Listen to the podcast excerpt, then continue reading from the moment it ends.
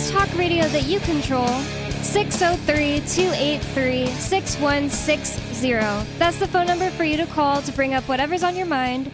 603 283 6160. And with you in the studio tonight, you've got me, Bonnie, Matt. And Nikki. and I just want to go right into the phones. But um, tonight we're going to be talking about many different things, including the UK to make cigarettes completely illegal soon. Is that right? They Wow. want to. They just want people to vape instead. Hmm.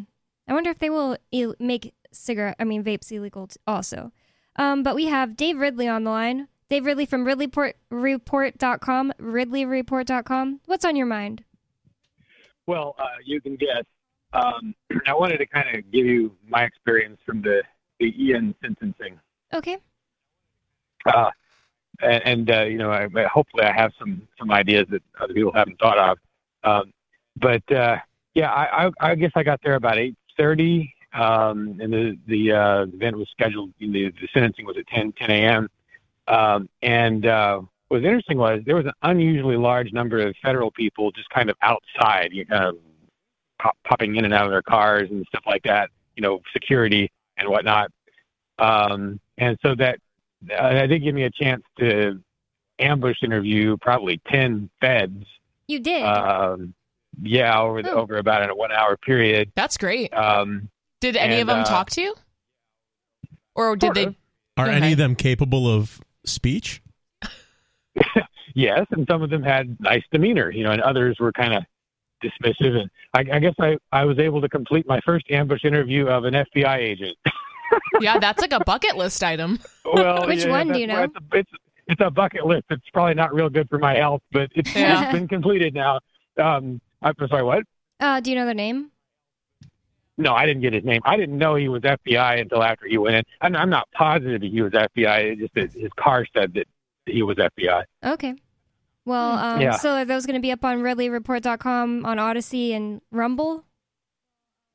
Uh, Odysee and BitChute. BitChute. Yeah.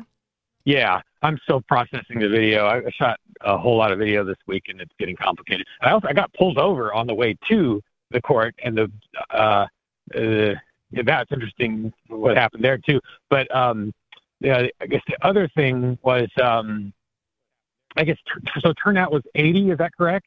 Um, I just kind of guessed that. Somebody else said 100. It seemed like it was definitely less than the first um, sentencing hearing to me, but not by a lot. The, and the first sentencing hearing had definitely over 100. So I just kind there of was guessed. a lot of people there. Yeah, I couldn't. I, I would gauge it at about the same, Hmm. maybe even more. I, I'm bad at that though. You know, I'm bad at like how many jelly beans is in this jar. I'm not Yeah. good at that sort of thing. So, and I also did not take a head count. Yeah, this time I didn't. Last time I did. So I don't know. I don't really know. But uh, it was a great turnout though, and I was kind of I didn't know how that would go because it got postponed two weeks. And you know, sometimes people are like, "Well, you know, I already showed up the first time," so it was nice to see some of the same faces. Some new faces were there, so Yeah. you know, maybe people who wanted to go that it just wasn't on a good day for them. So it was nice. Yeah, and if the listener doesn't know what we're talking about, I kind of didn't say. but We're talking about Ian Freeman's sentencing hearing, where on Monday he got sentenced to eight years in prison for selling Bitcoin to people who wanted to buy Bitcoin from him and then changed their mind later. Um, he's a host of this show, and he's my husband, and it's really messed up, and we're all really upset about it. And the government has been prosecuting him about this for over two years. He has been on an ankle monitor and just other home confinement and being punished before being convicted and also after being convicted for almost a year before getting um, sent to jail today. And no, he only gets 69 days credit for the days when he first got arrested in 2021. Yeah, Doesn't get any credit for the rest. Yeah, so um and me and Zephin were actually talking about this outside the courthouse um you know right after the sentencing. Um you would think I mean it would be fair. I mean if he's on home confinement, he has to you know do all of these things. He has a probation officer, all this stuff, right? Like this is very inconvenient. Shouldn't that count for something? I would say so. You know? Right. you know this the the the judge. There's going to be a lot of people who say, "Oh, he he, you know, did his job, uh, you know, by the book." That judge was biased, and I don't care what anybody says. He was a biased judge. He's Hmm. Playing the role. We got to remember. Well, they all are. We got to remember that all judges are lawyers, Yep, and at the end of the day, you're looking at like a 99.9 percent chance that lawyer is the same thing as a scumbag and he used to be a not just any lawyer, but a um, prosecutor. Prosecu- prosecutor. Yeah. Well, Isn't aren't they all? Seventy-five percent of federal judges come from the prosecution side, not the defense. yeah, side. so that doesn't sound no, very and, fair and, to and me. I knew, I knew this guy. He's he's a absolute yahoo. I knew that he was biased the second I heard him refer to Ian, talking to Ian as "you people." That was I- at a hearing I- a long time ago, right? I, did- I yeah, it was it was, it was quite a while during the ago trial. during the trial. Oh. He said, "You know, I looked up what you people believe. Wow. Yeah. you people, So, Ian is you people." Wow. I'm actually going to disagree with you. I think as far as federal judges go, you know, I don't know any personally really. Um but I think he was rather fair compared to what it could have been. I'm not saying, you know, obviously like they got everything wrong here. You know, He I don't went- think Ian should spend a day in prison, Well- never mind 8 years, but I do think it could have been like the the sentencing guidelines was like over 200 months. Well, the thing is, the sentencing guidelines are guidelines. He could have smoked. He could. He could have. Well, he could have done nothing. He Yeah, could have. He exactly. could have smashed his gavel and said, "Time served." Ian, have a good life. But what judge would have done that? Like just being realistic here. I mean, like this is the the state.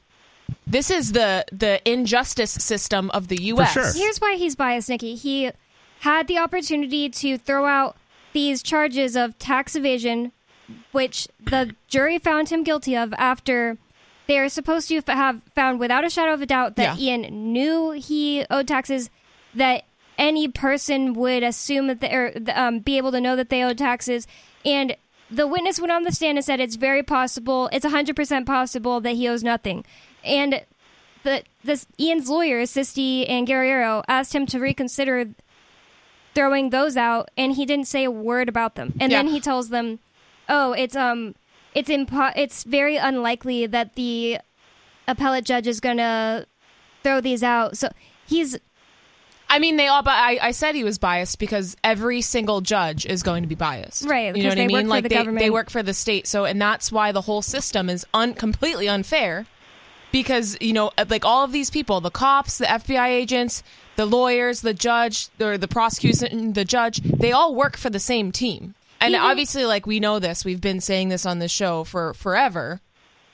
even on the day on Monday, every time a person who was speaking for the, including me myself, um, anybody who's speaking for the defense started talking, he was like, "Slow down, slow down!" In, in the middle of you talking, just like a way to just like show that he's in charge. He is. Um, yeah, I think the he didn't do it steno. You prosecution. know, I think the steno was keeping up with it, especially since it's on like literal auto audio recording now. Hmm. I mean, court stenographers aren't under as much pressure as they used to be, but he was still definitely jumping in, saying, "Slow down, slow Hmm. only down." to the defense. He never said Yeah. it to Georgiana McDonald, who went up there talking like just exactly like I'm talking yeah, now. I had to that's talk actually like, a good point. I didn't notice that. yeah, but he did it yeah. with David Hathaway too. Yeah. and he did not Oh, yeah. like Hathaway. He He was so rude to David Hathaway, to the David- sheriff yeah, who Da- David the Hathaway show. is a sheriff from Arizona that used to be a DEA agent and has uh, grown to look up to Ian a lot. And uh, Ian's, you know, the ideas that Ian puts across in the show got into David Hathaway's head, and he really liked him. And next thing we know, we have a sheriff in Arizona. It's Arizona, right? Yep.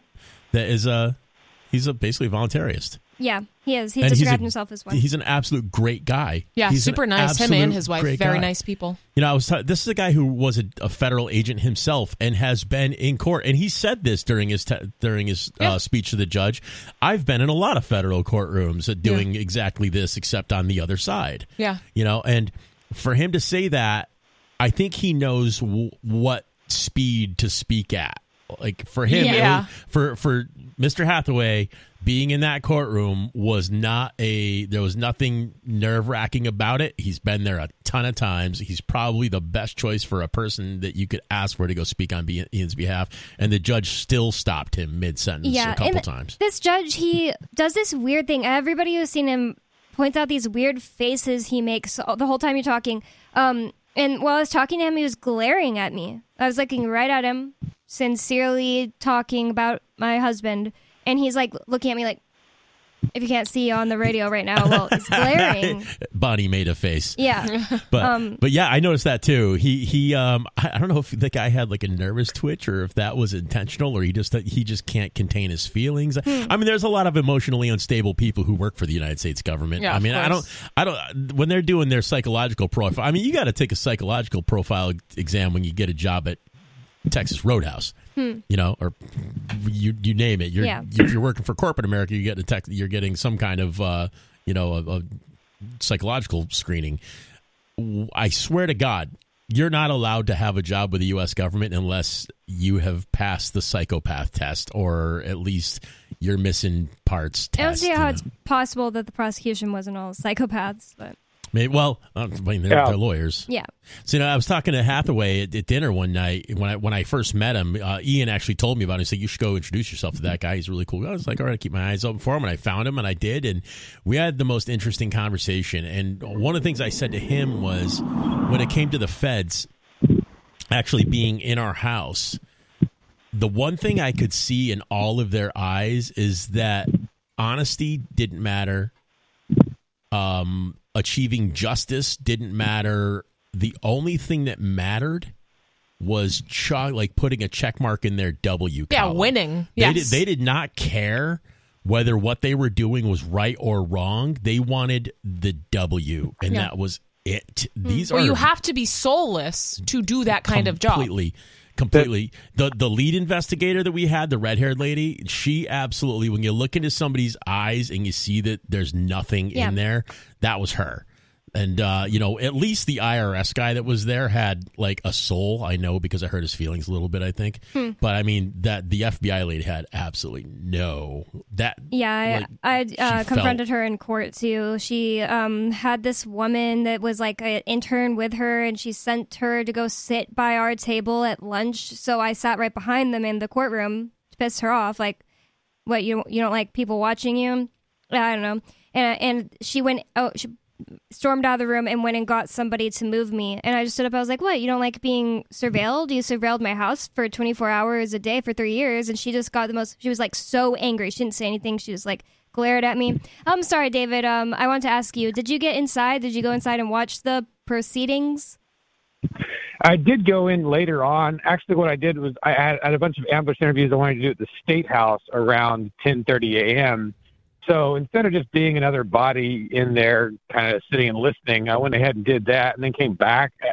So I came back right about the time that I thought Ian would, pro- like everyone was gone, probably except Ian, right? So I thought if I can get in there and just try to see him, or at least make sure they know that someone wants to go in and see him in holding, that would be valuable. So, so, I, so I went back in. I guess it would have been around two or three p.m. Um, and uh, he was already gone by that time. I know that uh, the Hathaways they had parked towards the back of the building, and they said they were gonna go see if they could see him come out, like and waved him. But I, I never asked if uh, they actually saw him or asked Ian if he saw them. So super lovely people Yeah. Another another thing is uh, just as a concept. Uh, Churchill used to say there's this there's sort of this thing called the the, the Lloyd George phenomenon, where Lloyd George was uh, Prime Minister of England during World War One, and he had this way about him. Of every time there'd be some new disaster in World War One, Lloyd George would get some sort of he would gain some sort of military benefit out of it.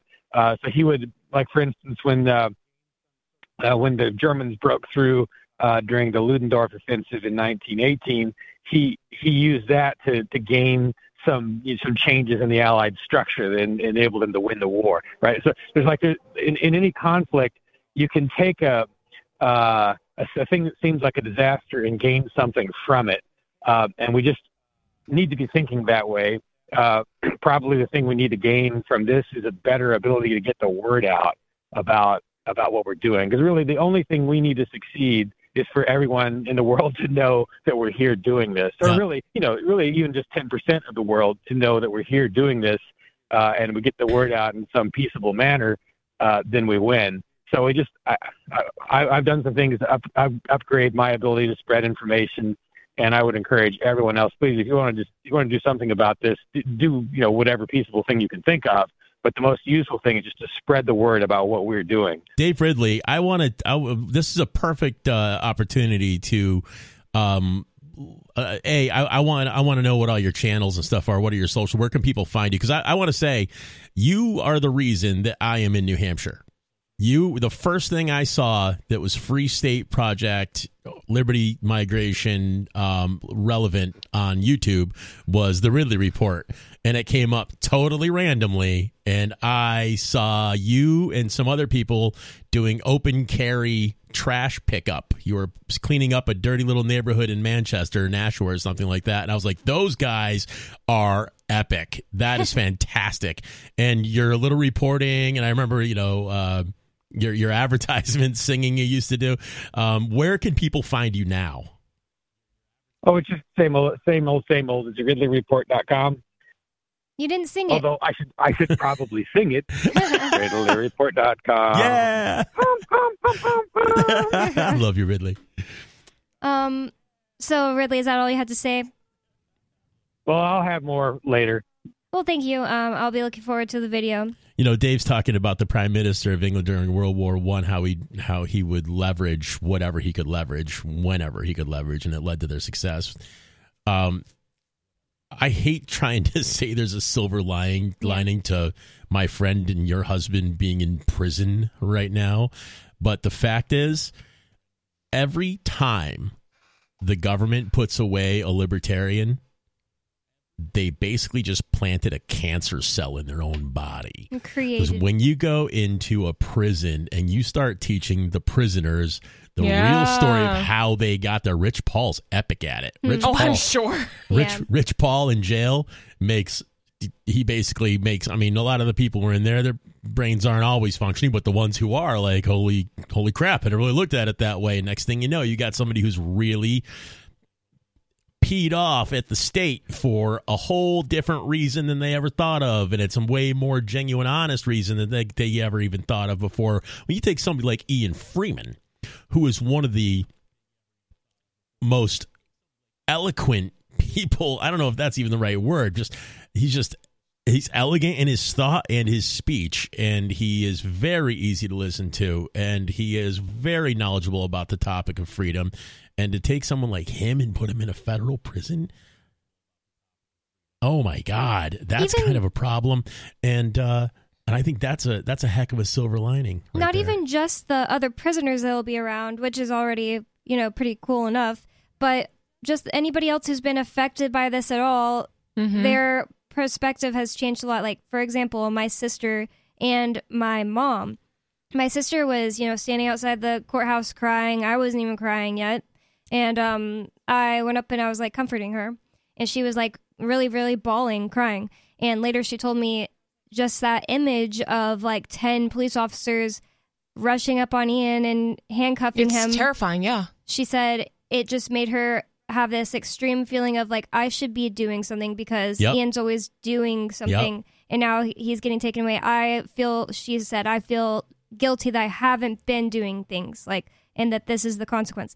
And um my mom, she said she's sorry that she believed things about him that she read whenever she first found out about him. It's not like I was hiding him, but anyways, um, that she first believed things that she read when she like after the raid and she started googling his name. She said she's sorry for that and that she'll because of this whole thing she'll never again believe the media about what they say about people when they're like in trouble with the law.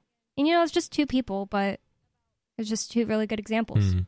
You know, another thing I think of when I think about Ian going to prison is, and this is another silver lining. I hate to say it, but they probably couldn't have picked a better person for it. And the reason why is I have never, in the all the years I've known Ian, get in trouble with the law.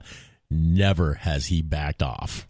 Hmm. He has. If there's anybody in the liberty movement that is not going to lay down, I would understand if he did but it's Ian Freeman. If anybody's going to push something like this to the Supreme Court, Yeah. it'll be Ian Freeman.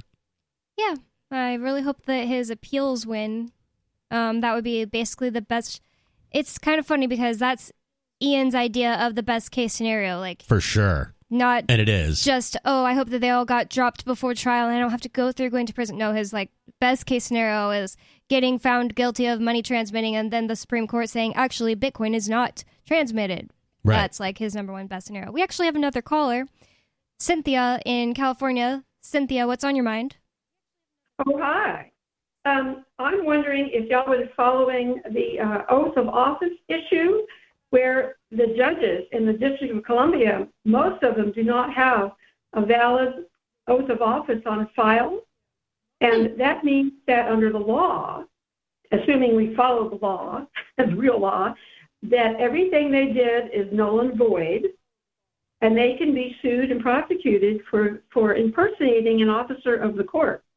I've heard of this before. Uh, this is kind of a this is kind of like Jay Noon territory, and I don't know if that would ever work because you got to remember they're working for the same employers and Right. Uh, they actually are part of the bar, which is the British Accredited Registry. And under the Constitution, states may not contract, contract or affiliate with foreign entities, that's right. and they have. There's a whole lot of constitutional things they're doing wrong, and I tell you, the constitutional movement is starting to gain some steam.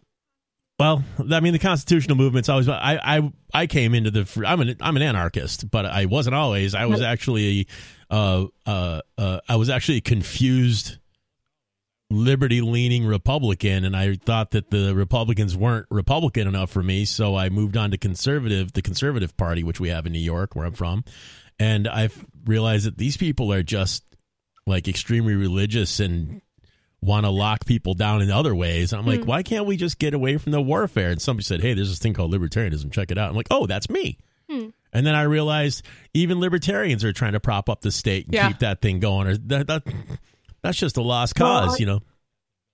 I'm I'm following the uh, the work and interpretations of a man who says that um, police forces, being uh, 24 hours a day, seven days a week, 365 days a year, year after year, are actually a violation of the Constitution because they constitute a standing army. Hmm, well, I agree. Makes sense to I, they are a uniform standing army. I agree with that wholly. I've said that before myself. It's Thank you for the call, Cynthia. Anybody sure. else that wants to call in 603 283 6160. More coming up. It's Free Talk Live.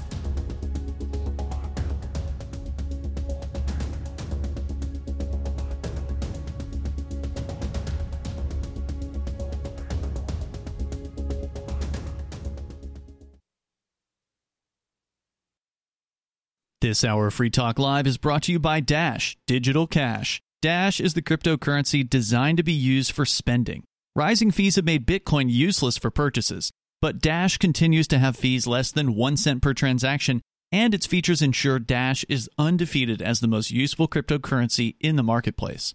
From a technical standpoint, Dash transactions are irreversible and its network is protected from 51% attacks by their Chainlocks technology. There's no need to wait for a confirmation before considering a Dash transaction complete, so it's great for merchants. Dash is one of the oldest cryptocurrencies and is widely available on exchanges, including the decentralized Maya protocol and in multi crypto wallets. It's easy to get and use Dash. Start by learning more at dash.org. Big thanks to the Dash DAO for sending us 32 Dash per month to promote Dash on the air. Visit dash.org to learn about Dash. Dash.org.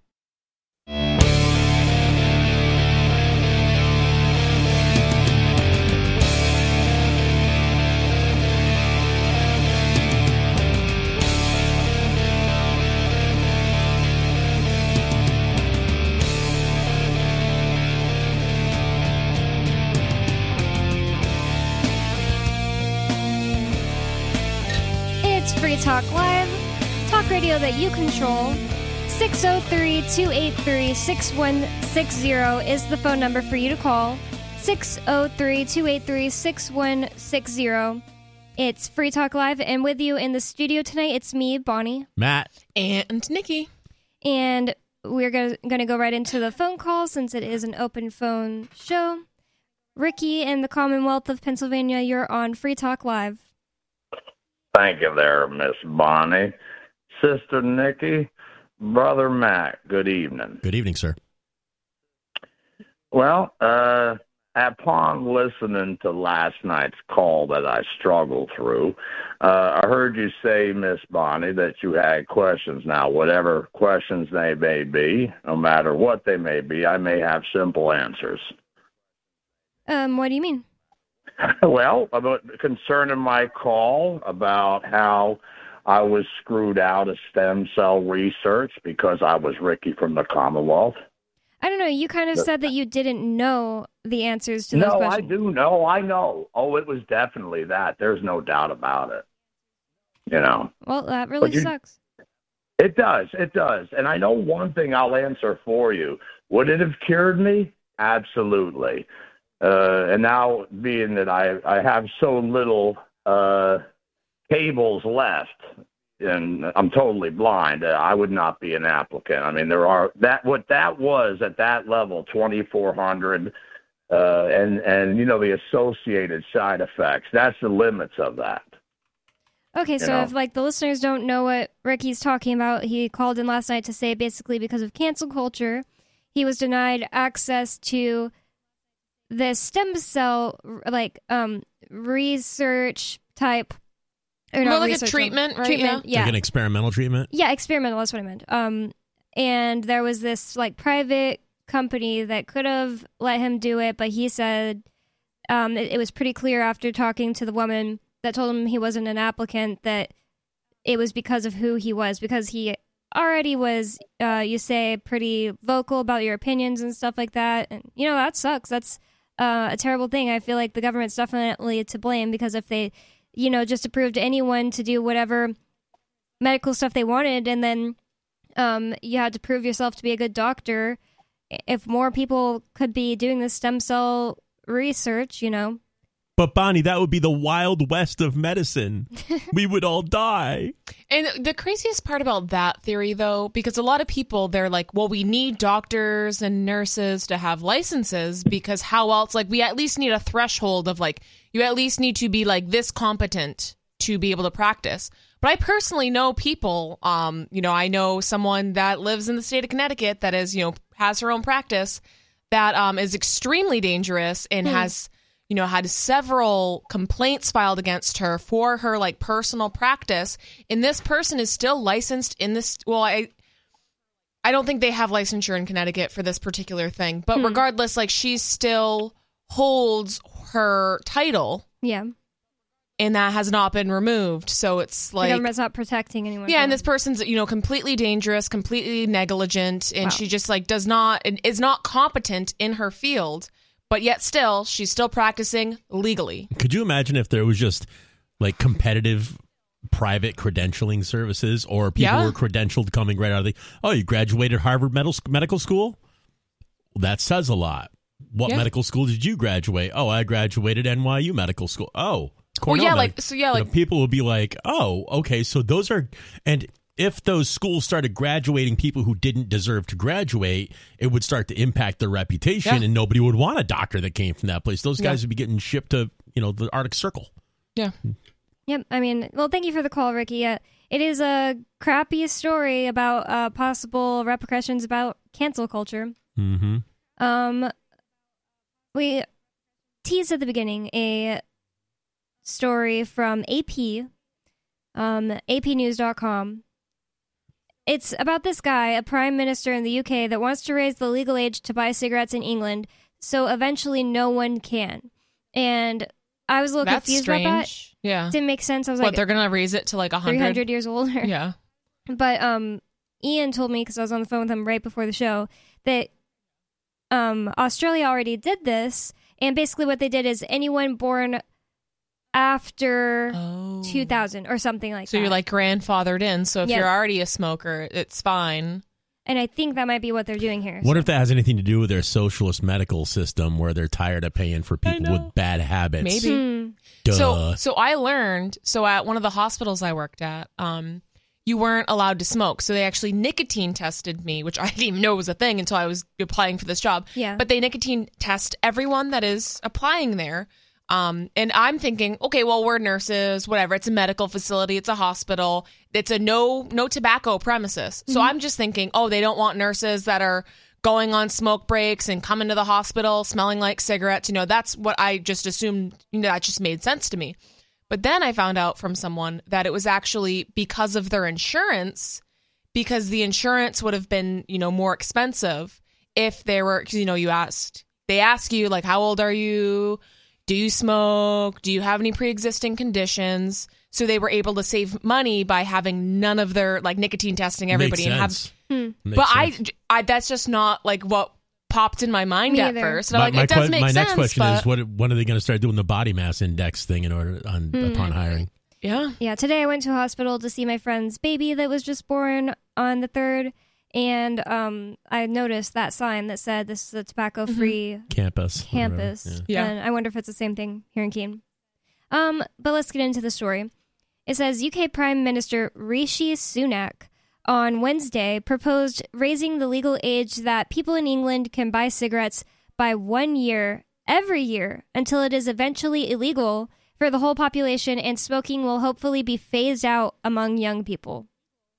I don't know. I, it just seems so immoral to me. Like people should be able to smoke if they want, and they should be able to buy whichever ones they want that you know don't have all this crap in them. And the FDA just allows you know like rat feces or whatever. That's- Benzene. I feel like that's the main reason why cigarettes are bad for you. It's not because of Yeah, it's the additives, and Yeah. that's why like the American spirits are a little bit better, or you can pretend Nicotine itself better. is kind of a poison. Nicotine's an extremely Say powerful that about uh, caffeine. Yeah, but nicotine, like, Oh, I'm sure it's worse. Yeah, it's it's extremely like the amount of nicotine that they have to put in a huge batch of tobacco is you know is an additive. Some of it's naturally found in the tobacco, obviously, but Hmm. But all the other additives, though, yeah, it's the stuff really really it's the in it. pesticides it's sprayed with, you know, it's the same as food. Like I mean, they don't know, want that stuff to mold, right? Sitting in a pack because Hmm. it's moist tobacco. Seems like it would probably mold. They dry it; it's not moist. It's, cigarette tobacco isn't moist. It is. It is moist. That's the sign of like a dried out cigarette. It's awful. I mean, I guess so. I don't know. I don't know. I thought they dry it out and then it I could mean- get drier. well, they hang Yeah, it to that's- dry it. It's not like a raw leaf. You know, I mean, it's- either way, like, yeah, it's a disgusting habit, and you shouldn't do it, but you should still be able to. Yeah, Yeah. you should be able to if you want to. You know, Yeah, I tell Reitman whenever I see him, you know, 1977 called and wants his terrible habit back. Yeah, Yeah. he's not. Uh, I don't think he's doing it uh, actual cigarettes anymore, like just vapes. Yeah, that's okay. It no, makes the him vapes are cooler. worse. So another another quick story at at the healthcare facility I work at now. Um, we give the the patients that are there like designated smoke breaks. Um, and I've noticed like the cigarette smokers are like chill, they're normal, they can just you know exist. But the vape smokers, Hmm. since they're used to at home having access to it twenty four seven, I know people that vape in their sleep. Yeah. Literally. Oh my I'm not even joking. What? And people, like, if they lose their vape, they absolutely freak out. They're they're, you know, flipping things over. I know people I've I've literally had several people tell me this. I don't leave the house without four of my vapes and two chargers. Oh my god. Because they will be hard pressed to not have it for like even a second. So I, I just whatever is in the vapes has to be worse than cigarettes. I agree. I've seen that before. Plus, you're just Yeah, doing and- it more. and cigarette smokers are not like that. And I had a patient recently who woke up and he was like already like he was having a panic attack. And he was like, seriously, like I need to stop vaping because like this isn't normal. And he was causing a scene. He was yelling at people. And like as he was like having this episode, he was also like, I'm so sorry. This isn't me. Like it was almost like he was possessed. It was the oh My God. craziest thing I've ever seen. wow. That's really weird. it was Yeah. really bad. I started vaping a bit whenever Ian went to jail the first time, and I'm just so glad I stopped doing that because the thing that got me to stop was like I had a sore throat for like weeks, and I was just like, oh my god, like I can't deal with sore throat sicknesses. That's the worst. So I'm just not vaping anymore. I stopped myself from doing it. I think I was just like way more. Sounds weird, but I was like way more stressed out the first time he went to jail.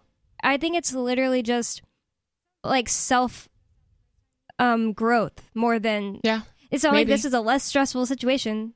But the other thing is, I know he's going to be gone for a fixed amount of time now. It's not like back then I was just like, will I ever see him again? Yeah. Like that they were trying to keep him until trial.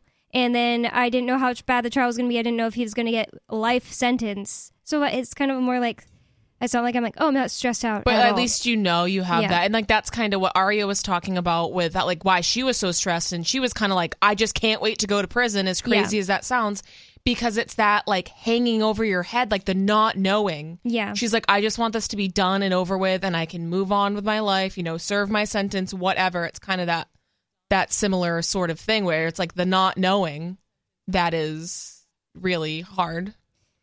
Yep. Um, I, I just think it's, it's probably worse for you because, like, like you're saying, people are doing it more, and then there's definitely more additives, additives because there's all those flavors and stuff. Now, oh yeah, it's kind of like I smell it when somebody does it next to me, and I get kind of grossed out. Like it doesn't matter the it's scent. Yeah, it's really like strong and artificial. And I think another thing, um, we know what cigarettes do to uh, you know, like it's it's been researched, it's been studied.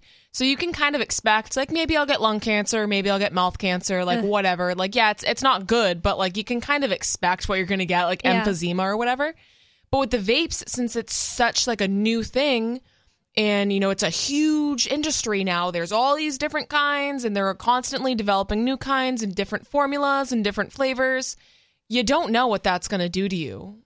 I just want to know how they make a liquid like that smell and taste like kiwi strawberry snapple It's, it's the same as food. Art- birthday cake. it's you know. artificial flavorings. It, it's just the same as food. Like if you're eating like uh, like uh, juice, most juice is all artificial flavor. Like that's not real. Yeah, but it you know? burns though. Like it seems like that would change the smell of it because it gets hot enough to like turn more it into a chemicals. vapor. Just yeah, throw that's more. what I'm just saying. you know, like like, just that's not stuff find the right recipe. You know, They start in to taste really anyone's bad towards the end. Like it's like burnt. Yeah, the, very coils. I think end of it is, is burnt. Yeah. Hmm. Um, the other day I was talking to Mark about actually this kind of drink, these um, seltzers that are flavored, and he was like, you know, they're not that good for you because you don't know what's in those flavors. I was like, yeah, I know. You, you, you- I tried to Google once, just oh, what is this natural flavor made of that they use the bubbly, uh, using the bubbly brand, and that's how I learned that you have no way to know what Yeah. it is because it could be anything. It could be actual grapefruit, like the flavor that I'm right now. It could be like grapefruit essential oil or something like that. Mm-hmm. But it could also be absolutely not even related to the grapefruit, and it's natural because well, it came from Earth somehow. Well, and, um, the vanilla, the artificial vanilla, is like um, I don't even know if I can say this on the air. beaver, is it beaver or something? glands. Yeah, yeah. yeah. Oh, that's terrifying. And, Yeah. and caramel color apparently. And Yeah. um, So A- like anyways- yes, it's it's natural. That's a natural flavor. Free range But organic. uh, yeah, Okay. I like telling vegans that one. Like, hmm, uh, oh, I. I see. Uh, you know that has artificial flavoring in it, and uh, you know, And Mark said he went to a food factory once, and the guy said, "And this is where we make all the food chemicals." And he was just like, "What is that? What's?" And he was just like, "Just a ton of different chemicals. There's like a lot. Like just it's food chemicals. What do you mean, dude? Like." Yeah, Not all chemicals are bad. Water is a that's chemical. true. you Well, know. yeah, everything just- is right. But you know, the, I, I highly doubt the chemicals they're putting in flavorings are all like just totally fine for you. Not going to give well, you and it's like you might as well just eat natural, real, whole foods. why not? Especially since they don't have to tell you what they're putting in it. And and the other thing I heard, speaking of the vegans, I don't really know if this is true, but somebody said that in New York City they use these little um, micro animals, uh, like tiny tiny shrimp or something like that, to clean the water. So really? you're always eating oh, them. that's not vegan. Yes. so are, is the water in New Well, York City just not vegan. and vegan? that's you know this is the thing too and i think they made a joke about this on the simpsons when uh, lisa became a vegetarian and they're like oh yeah you're a level 800 vegetarian and you can't eat anything that's even been in the shadow of an animal Hmm. but it's kind of like that it's like where does it end because we probiotics. I mean microorganisms. Yeah. anything you eat is going to have something that is alive on it. Um so it's like where do you kind of draw the line? Obviously like a bacteria like you can't really compare that to an animal like if you're talking about ethics. And I hate to break it to vegans, but anybody who's ever actually worked on farms and done a harvest, you know how many baby deer and rabbits and stuff get nailed by the combine on the way through. Like, okay, I'm- Yikes. uh, yeah, all your Just like all, snakes. all your natural soybean based or stuff bugs getting Yeah. get bugs, Rats. turtles. I mean, you know how much like there's all kinds of stuff in a cornfield. And you ain't stopping for it because you can't see it. There's eight feet of corn in front of your face, and you're just plowing through that. And Mama Bear's in there with Baby Bear, Yeah. and they're all getting shredded up and thrown in the tank with the peter rest of the cottontail Yeah, tons of those, tons of those. Nothing is vegan. Stop Wah, already. Well, we're just talking about all of this um, foods related stuff because we're talking about cigarettes and whether or not it's you know good for you to smoke cigarettes. Personally, I don't think any of us think it's good to smoke cigarettes, but you should be allowed to do it if you want. In For the sure. UK, this guy Rishi Sunak, um, a prime minister in the UK, actually is proposing that the legal age be raised every year by one year so that eventually it will be phased out. And and I am wondering about does this include vapes? It just says cigarettes. Yeah, it's just so dumb though because it's like this is like totally bureaucracy. It's like if you want to outlaw it, just outlaw it, or be like, you know, the fact that they have to do this crazy stuff. Scheme. Well, they yeah, gotta like it's they, weird. they got to take the long way around everything, or they'll just look That's what I'm like like the public perception. There'd be bad optics. Everybody would actually realize, like tons more people would realize that they're just despots. Boy, I mean, if they banned cigarettes right now for like everybody, that was a small. I mean, that So is like. went- So I've heard a, uh, actually several people actually that were addicted to hard drugs like heroin, fentanyl, meth, crack, like whatever hard drug. You know, in, insert hard drug here. Um, they said that cigarettes was way harder to. I've heard that to, before. Uh, it's like way more addictive, and I don't know if it's just you know just because it's it's legal and it, it's not really like mind altering, I guess, and you don't like oh it's Just not it as day. bad and A cigarette But, um, addiction is so like a cigarette is such a passive thing. It's this Yes. little thing that you hold But you your need it. fingers.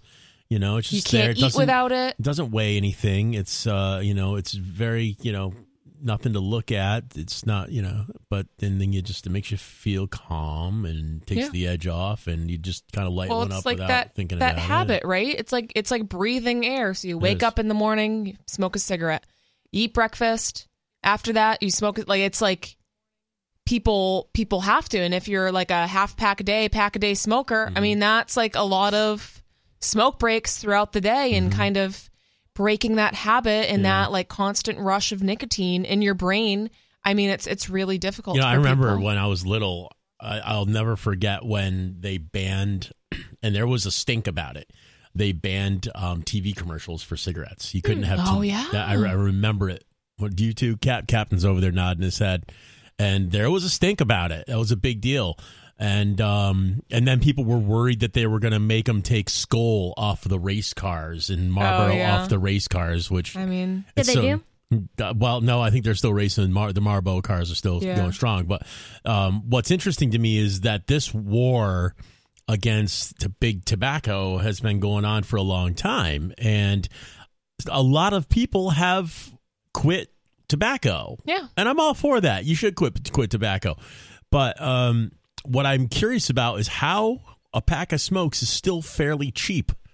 With Uh, like cheap. It's fifteen dollars a pack. if you think about inflation wise, though, so, yeah, it's, it's right. really, really, really cheap because when Like they're 10 turning cents out, a pack, you Yeah, know, back well, in the I'm- day. well, what I'm saying is when they're turning out billions and billions and billions of packs because every like the the doctor that's delivering your wife's child is smoking a cigarette while Yeah. he's delivering. Yeah. The child. You know that back in those days, the amount of cigarettes that were being turned out was.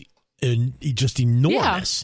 So now that hardly anybody smokes anymore, I can't believe they can get them to market for less than f- Yeah. fifteen bucks a pack, or you know That's that's, actually a good surprisingly cheap. There's like um I used to work at the Mighty Moose Mart here in Keene and um there was a brand called Crowns that like Yep. all of the like poorest people Yeah, they're and like the cheap, Yeah, the, nasty the ones. floor Yeah. sweepings. they're like four dollars and fifty cents. Wow. Yeah. Wow, that's Yeah, that shocked me. But well, and like- like, cigarettes are pretty cheap in New Hampshire because we don't have as Yeah. much tax. Yeah.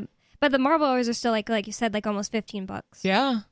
Well, and it's funny, like you, like how Matt was just talking about how they like banned the cigarette commercials in the '80s. It's just kind of funny because, like, what, 15 years before that, you know, or maybe maybe more, but uh, they had the the advertisements.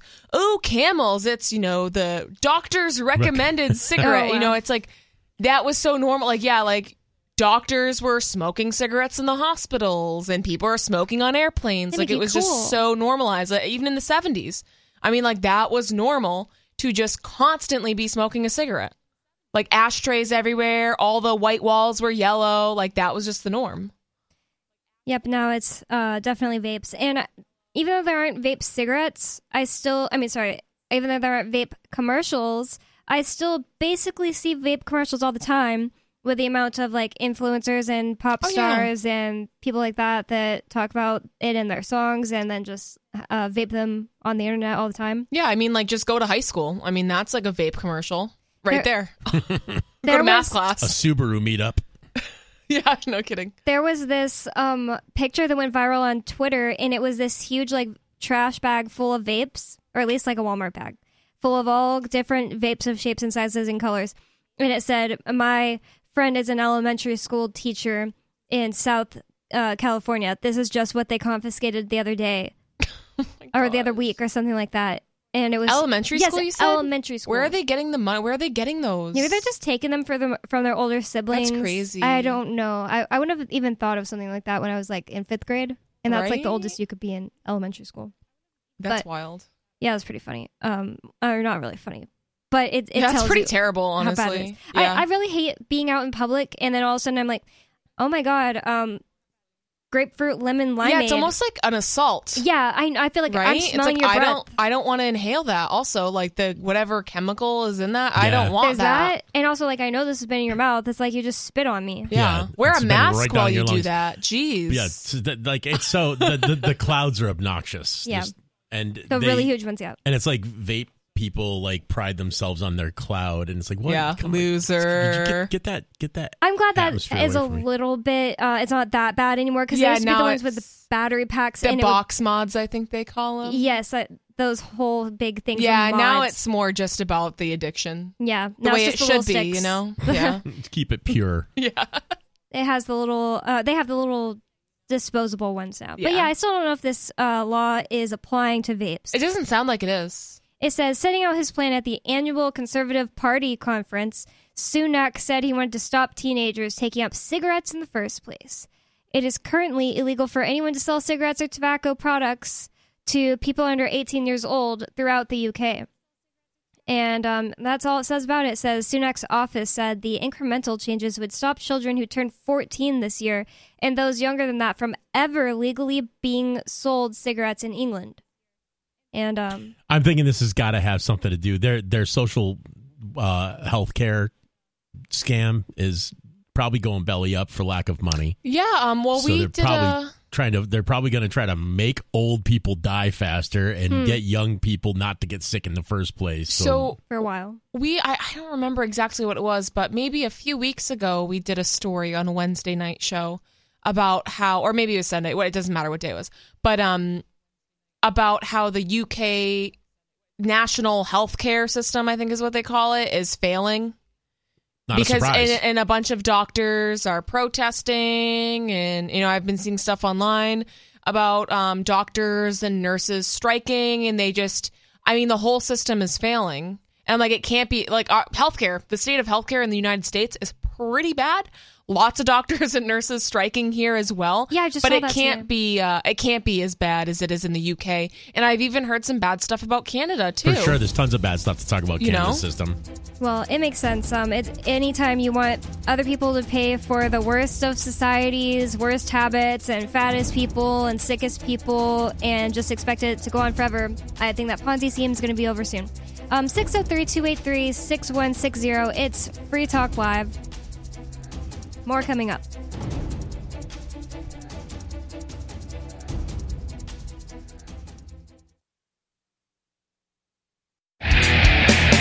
Protection. Eleutheromania. The insatiable desire for freedom. Filibuster. Police state. It's the new three song heavy metal EP from Captain Kickass. Available now on your favorite music app or get it directly from CaptainKickass.com.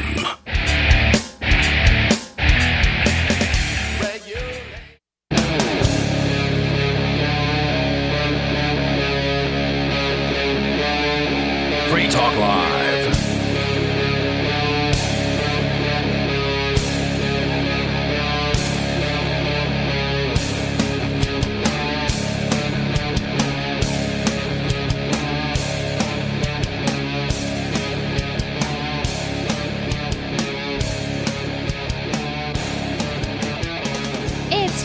Free Live, talk radio that you control. 603 283 6160.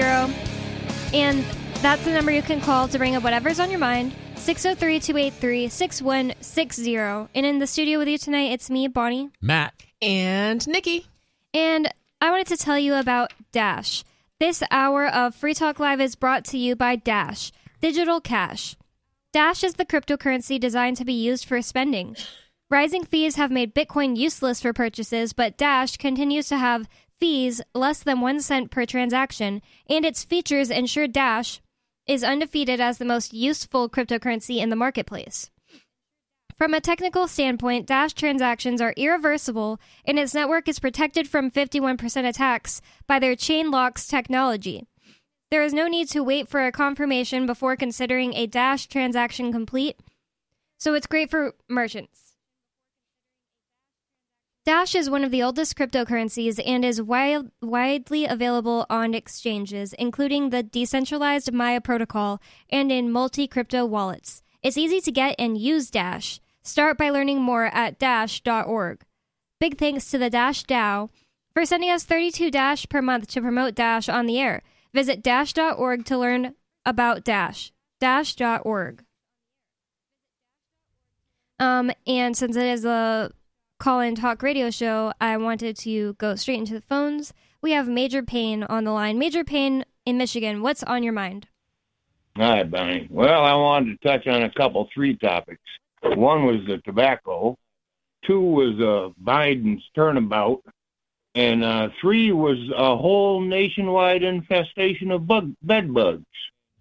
So, let's start with the tobacco. Um, almost 15 years ago, I started rolling my own cigarettes because on the factory made cigarettes, they started putting fire retardant. If you held it underneath the black light, Oh, you could yeah. see these little swirls of patterns on them. And I'm thinking that's about the same time they started spraying PFOS on the McDonald's wrappers and all the other food What's that? So it's like a forever PFAS. chemical. Hmm. Um, you, it's Yeah, in um And it's the been- non-stick it's been- cookware. It's been proven to cause every every ten years they come out with another ten things that it causes some you know different cancers and whatnot. Oh yeah, They yeah, just- all sorts of stuff. just- the- the Air Force just finally got off their lazy ass and started doing a cleanup down here in Oscoda, which is an air base that they had to sell probably 20 years ago because it was so bad. They pretty much gave it away to Connie Kalitta Air. I mean, pennies on the dollar. But uh, anyway, yeah, I started rolling my own because I knew that they don't put as many chemicals in the uh, pipe tobaccos as they do the cigarette tobaccos. Hell, when people first started smoking tobacco in this country, the only additive they put on it was they'd spray it with some apple or some pear juice. Hmm. Because tobacco is just too damn bitter to smoke by itself. It doesn't taste good if you just pick it off the plant and dry it and smoke it. Hmm. Right? I didn't know that. Me either. Yeah, well, the reason nothing else tastes like a Marlboro Red is because they put a little cocoa powder in it. No. Oh. Are you serious? I mean, Marlboro Yeah. Reds are kind of disgusting, though. They're like No super crap. strong. But anyway, when I roll my own, they cost me a buck a pack. Hmm. Yeah, that's what that's about what I was because I was ro- when I quit smoking, I was rolling my own at the time too. Isn't that that's like the way every you know? It's like, oh well, I, I'm gonna quit, but maybe if I do rollies, I'll just Yeah. smoke less, and then you Yeah. like become like a machine rolling these cigarettes, and Yeah. it's like, huh, how'd that work out for you? yeah, I never did that. I Well- um just I was smoking Marlboro menthols, or I think they're called Marlboro Smooths, Marlboro Smooth menthols, something like that. And um, I just needed them to taste like not really like a cigarette, just like burning Yeah. gum or something. Well, some people buy those little electronic machines. I knew one guy that had a hopper gizmo. He could dump a whole box of tubes in one side and a few cloths full of tobacco in the other side, and it would spit you out a carton of smoke. Oh, That's pretty hard. cool. It's hardcore. But the guys that get these little uh, handmade jobs, I mean, they'll sit around and they'll make twenty, thirty cigarettes, whatever they need for their day's ration, and take them with them to work. I just got one of those little hand stuffers, and if I don't have time to sit down and have, make a smoke, well, I guess I don't get a smoke Hmm, yeah. because I don't have it right handy in my top pocket. Yep, you're smoking Right. a little less if you, you know, roll them by hand or with your little contraption where you just roll the contraption, right? I think I know what you're talking about. Um, yeah, I think so. I mean, because you got to basically, my, my my buddies used to call it my purse. I'd take an old tube box and I'd put a handful of tubes in one end and my little stuffer thing in That's there, right. and then a sandwich bag of tobacco. So sure. I always had to carry it on my little purse. Yeah. So they made fun of me for that, but I mean that only lasts so long. I can get I can take and get dog for stupid things. yeah, that's pretty But funny. anyway, um, what Biden has done is uh, deactivated 28 laws that he has enacted during his term here, and he's going to put another 20 miles of border wall along the uh, Rio Grande. Whoa. And he says, "Oh, the funds are already appropriated." Well, you know who appropriated them? Trump. And they stuck them in a shoebox in the closet the whole damn time. And they took all the materials that he had purchased to build the wall and sold them for scrap at, you know, maybe 10 cents on the dollar. So, I mean, the, the, the right hand don't know what the left hand's doing. The more interesting part And about this to me is uh, Biden isn't as pro open border as people act like, and um, you know he isn't as different from Trump as people act like. Well, far as Trump had a mind of his own. Biden is a tool. Biden Yeah. is a Yeah. freaking marionette. Yeah, totally. I mean, D- Donald Trump has never walked in a circle holding his hand out waiting for somebody to shake it. Donald Trump walks up to people who want their hand shook and shakes that hand. Exactly. Joe Biden I mean, walks into look- absolute blue sky and will shake somebody's hand that isn't standing there. Oh yeah, there was like a ghost he shook us the hand of. He's done that a lot. He's done Well, it he is, uh, you know, uh, closer to the veil, as they say. yeah. It's a nice way to say it. Only by a few yeah. years though. Yeah. He just seems when you, older for when some you reason. deal with people for a living, you get to read them pretty quick. And the Trump is one of those guys that can walk up and shake your hand and look you in the eye and get a pretty good clue who the hell you are right there. If I looked directly Biden, in I don't even Trump's think can eyes, look anybody in the eye. I'd be so creeped out. Yeah, Joe Joe Biden has always creeped me out. Always. I remember like even back in the '90s seeing him on TV, and there was just something about that guy. He wasn't even famous yet. He was just a senator, Hmm. and you know hardly anybody knows who the, the senators are. You know, unless they're from your state. But I would see that guy on like the news talking to you know Congress or whatever, talking to the Senate, and I would just think, man.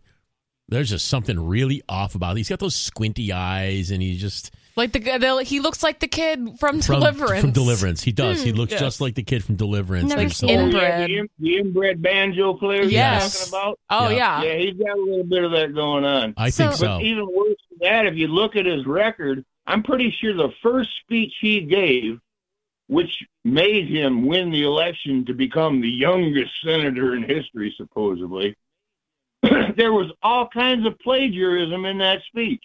Not surprising. Not He's done nothing but steal his whole life and try to make it a piece of his own. I just feel like all these politicians probably do that, or at least have someone else write things for them, like their teams. That's not that surprising. But um, Well, there's nothing wrong with borrowing a good idea, but you can't just take somebody's idea verbatim and say, I said that.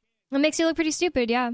Um, well, one thing I think is pretty w- w- more interesting about Joe Biden is our co-host Mark Edge has this theory that Joe Biden has had a vendetta against Ian Freeman, our other co-host, who's in jail now for years, and the reason is that Joe Biden came to Keene, or it was it was in New Hampshire, but it was like right here on the border somewhere, and he said hello. Vermont for one thing, and that's like one that's funny about it. but It's like um, Noah, the the one that's upside down. yeah, close. He did. He called The other Vermont.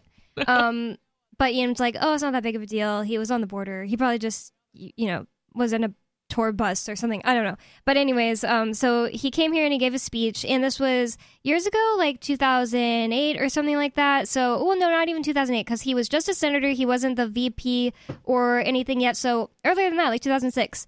And Ian didn't know anything about him, but they went to go try to do some like ambush interviews. hmm And after he gave his speech, oh wait, it, it wasn't just like um, I think it was a Talkers magazine. No, no, wait, no, it, it wasn't. Sorry, I'm mixing things up. Um, maybe it wasn't that time that he was in Keene that he said "Hello, Vermont" because that happened. But also, he heard Joe Biden talk at a Talkers thing, so it wasn't in New Hampshire. So whatever. Ian and Mark they got to see Joe Biden speak way before he was vice president. And um, Ian didn't know who he was, just that he was a politician, and he spoke. And he, you know, it was a bunch of um, Republican talk show hosts ma- mainly, so there wasn't even very much applause. But um, he stood at the door and was like, because of that, he went to the door to go shake everyone's hand on the way out and talk to everyone. Joe Biden did. And when Ian was leaving, Mark Edge swears to God, but Ian is like, I don't remember this, but I believe Mark because Ian doesn't remember anything. Um, Mark says that he was standing behind Ian and everybody was shaking Joe Biden's hand and kind of like pandering to him, even like, oh, I get to talk to this politician. But um, when Ian got there, Mark swears to God that Ian put his hand out and then instead of making contact with Joe's hand, put his hand in his hair. Ah, like that disc thing. Yes, like, a Psych. disc. yes, Yes, psych. a psych. That's what Ian or uh, J- Mark that doesn't Edge even sound like something Ian- Ian would That- do. That kind of makes it funnier. It, it does, but I don't. I don't think Ian would do that. I know, but it would be great Mark if he Edge did. would like swear to God, like he would put money on it. If that's true, that he's not confused and stuff like that. And anyways, one thing that's interesting about what Joe Biden did most recently is in the last two days, one day today or yesterday, Joe Biden appointed Seth Aframe to become um, really? Yeah, Seth Aframe, the prosecutor in Ian's case that just happened to be promoted and be an appellate uh, judge. Joe Oh, Biden did? Aframe's going to be an appellate court judge. Yes. An appellate court judge. Mhm. Seth A. So he cannot obviously hear I- Ian's no, appeal. that would not It's be huge conflict of interest. Yeah, so that's not. But still, But it's he got that- a that's more proof that they're they're paying really close attention to this That case is- at It the does. top. That is, It is. so strange And it- because to me, Mark- I'm like, because at first I was like, Bonnie, Joe Biden has no clue who Ian is. Like, he does not care. Yeah. But that is, but but I would also say, okay, Joe Biden has no clue who Seth Aframe is. You know what I mean? Um, I don't know. I mean, he's just some random prosecutor from New Hampshire. when I saw it, I immediately That's sent it weird. to Mark, and I just said, "This is more evidence of your That is claim." To, strange. but to to well, you know what that is evidence of that it's very important to make note of for everybody who is into individual freedom is that the people at the top are paying really close attention to crypto. And they're not saying anything about it because it scares the crap out of them and there is not a whole lot they can do about it. It's the might cryptocurrency might be the most important tool mankind has had against its oppressors Yeah. ever. You can use it as a currency. You can use it to have contracts with. You can use it as a weapon that doesn't fire a shot and will take down Goliaths. Yep. Um, Hillary Clinton was quoted as saying that they're they're terrified of it, or that it's extremely dangerous to the um to the United States, something like that. I wish Yeah, I could it find the exact quote. It is, and it's not just the United States. It's da- it's dangerous to all. It's dangerous to the banking empire. Yeah. Yeah. Anything that's dangerous to the banking empire is dangerous to everything that the banking empire runs. The banking empire runs every government on earth. You had one other thing, uh, Major Payne. Yeah, as far as this judge getting appointed, I mean, if you dance like a good little circus dog, sooner or later they give you an extra biscuit. That's a just fact. how that- That's a fact. He got a biscuit But, um, because Joe Biden didn't get his hand shook. I'm just kidding. I don't know. Well, he's got he's he's got a brain trust of a hundred libtards around him, and they're not going to let much slip through the cracks. But I, I digress on all that. Yeah, evidently France has a, a nationwide infestation of bed bugs. I And saw that about so Paris, bad at least. They're they're, they're so bad that people are finding them crawling on the uh, subway and bus seats and whatnot. They don't even want to sit down on public transportation. Terrifying. But the bad thing about bed bugs is they're not like getting rid of the head lice or something that most people are used to or, or familiar with at least. I mean, be- with head lice, you wash all the bedding and, you know, you treat all the kids' head and kick the dog out for a week or whatever. I don't think dogs can even get them. No, But I I, don't so. they're relatively simple to get rid of. Now, to get rid of these damn bed bugs, you got to treat everything and everybody, and then you got to bring in like a big old house balloon and massive heaters. You got to heat the house up to I think between 150 and 180 degrees for like two to four days to kill these damn things. That And or if you you're know, living- if you- pay to if- get- and it- but if you're living in a unit that has adjacent walls or floors to another unit that's not going to get treated, You're gonna you're get them never gonna again. Get rid of the damn things. yeah, they're really bad. And I heard that um, in Paris, the mayor of Paris said no one is safe. oh my gosh. Yeah, it's really creepy. I'm I, I've never been infested with them. My daughter was once, and near as I can figure, you just get little bites all over you, and they're very annoying. I don't think they, you know, are like plague spreaders like the fleas from the rats or whatever. But Yeah, they, that the government but- hasn't figured out how to uh, impregnate them. How to with- how to with weaponize them? Yeah, yeah, they'll, Yeah. They're, they're working on it, man. Give them some time. don't give them no damn idea. Yeah, I think, I'm sure they had that idea long before you and I talked, my man. Pretty sure they're doing that with ticks. Already. Probably, Well, yeah. a there, there's there's a lot of conspiracy theory about Lyme disease being tracked back to ticks being tracked back to like Some Montauk island. Yeah. yeah, yeah. I think you spotted, that. spotted Rocky Mountain fever too. I caught that down in Georgia, Ooh. not far, very far from Parris Island. Matter of fact, Well, that's not good. but uh, I mean, bed bed bugs are slow and creepy. Ticks are like the paratroopers of, of the bug world. yeah. Yeah, they fly through the air. Yeah, I hate that. Um, the other thing is Paris they don't fly Fashion through Week. the air, Bonnie. They have like a cupped body, and I- I sit know. up in the woods. I know they don't fly. They'll They sit up in the trees in the woods, but they got this kind of like X-ray vision where they can see a living thing from just a regular thing. And so Gross. when this orange or red unit comes walking underneath them, they just jump off the tree and land down and float on you. yeah they float And, through the uh, air, and that's E- e- disgusting. Even, even if they miss, if you sit down in eight or ten feet, they'll come stalk you. I remember one time I was sitting on the porch, having sat down to roll a cigarette, like I explained to you earlier, and uh, I look out in front of me about six, eight feet, and there's this big old wood tick, and he's marching right at me like Arnold Schwarzenegger. Nasty. um, the other bad thing about this bug bed situation is that a bunch of celebrities and models and things like that from New York City and Los Angeles, they're in Paris Fashion Week right now, or maybe last week. Oh, so they're gonna bring them back to New York. Yeah, that's what I think. Thank you for the call, Major Payne. Um, usually it's kind of like one call, but his topics are pretty interesting. Um, and he didn't bore me, so I let him talk about all three topics. high five, Bon. Wait, and high five, Major Payne. Yeah. Um, so going on to our next topic we have here. This is from zerohedge.com.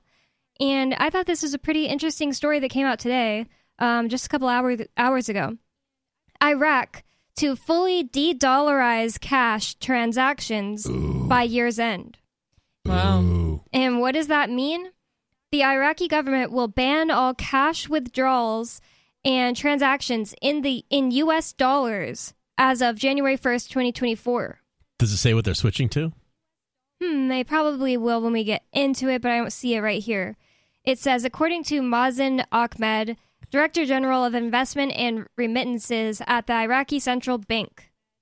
Um, the CBI, which is the Iraqi Central Bank, official says that people who deposit dollars into banks before the end of 2023 will still be able to withdraw these funds in dollars next year. However, dollars deposited in 2024 will only be available in local currency at the official rate of 1,320 dinars. Is that what they call it? Dinars, yeah. Dinars, dinars. Um. So here's a quote from him. He says, "You want to transfer? Transfer. You want a card in dollars? Here you go. You can use the card inside Iraq at the official rate, or if you want to withdraw cash, you can at the official rate in dinars. But don't talk to me about cash dollars anymore. That's a, kind of a weird way to speak for like Yeah. some official. Well, a lot of a lot of U.S. cash was f- just absolutely blasted into Iraq for decades Hmm. because they were paying. th- There was a lot of hush money going into Iraq. There was a lot of, um, I mean, they found bunkers full of hundred dollar bills. There were like billions of dollars of cash Wow. when they invaded Iraq the first time. People like, and they put it on the news as if it was, you know, look at what they've been hoarding over here. Well, no, they were burying it. They didn't know what to do with it. They had hmm. too much of it. Like Yeah, Saddam right. Hussein was literally just burying the stuff. They're digging Weird. pits and filling them with hundred dollar bills and putting sand over them, and couldn't do anything with it. What the heck? Yeah. So it's it's no it's no surprise to me that this central bank guy from Iraq is saying, "I don't ever want to see another hundred dollar bill as long as I live." I can Yeah. imagine him saying that. It, it makes sense. Um, he also claimed the move is meant to, quote, stamp out the illicit use of about 50% of the 100 or $10 billion that Iraq imports in cash each year on semi monthly cargo flights from the New York Federal Reserve. Huh. With more than oh yeah, you, you can use cash to do illegal things. Did you know that? I thought it was I've only heard- Bitcoin. No, I've heard that cash can also be used. Yeah, that's interesting. And he says illicit, and I wonder what he's alluding to there, and I wonder what his solution is there. How is the Iraqi dinar going to be any different? Yeah, it's a good point. Don't they have cash in Dinar? Yeah, well, usually when they say things like, you know, those little buzzwords like illicit transactions. Oh, what's an illicit transaction? Hmm, sounds like somebody's getting ready to get their rights taken away a little bit more. Hmm. Says with more than 100 billion dollars in reserves held by U.S. banks, Baghdad heavily relies on the goodwill of U.S. officials to ensure the economy doesn't collapse. Furthermore, since 2003, all Iraqi oil revenues have been paid into an account um, with the U.S. Federal Reserve, allowing Washington to control the Iraqi economy and pressure its government. How is that goodwill? There's nothing goodwill about it. It's military sanctioned from beginning to end, Hmm. and it's it's ownership. I mean, I, I don't. Something interesting that's happening now is this push toward electric cars, and we won't have the re, the reliant the uh, what do you call it the uh, the reliance on foreign oil anymore. Why are they still protecting Iraq so hard? Because the only thing we could we could think of before when all the stuff was going down in Iraq with a military action was that it was over oil. So why is it so important to s- still have such a hand? Why is the Federal Reserve, you know, controlling is, is Iraq this so saying hard? that the Iraqi guy he wants to get less power over Iraq from the U.S. government? He, he wants to lessen their power over them. Sounds like he needs to get attacked again. 603-283-6160. You can call in with whatever's on your mind. 603-283-6160. It's Free Talk Live. More coming up.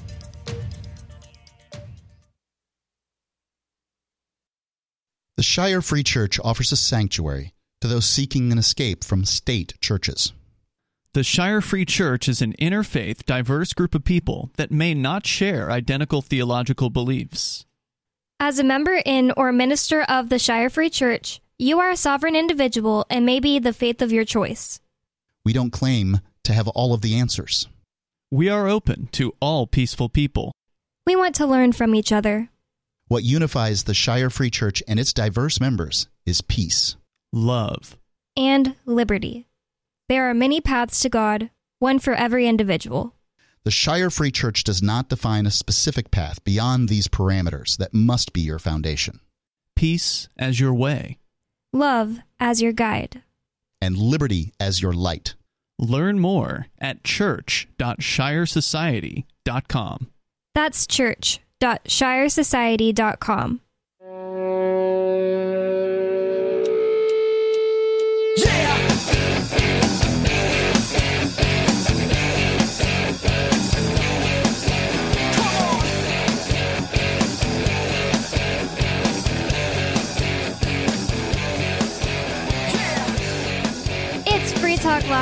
Live. Talk radio that you control.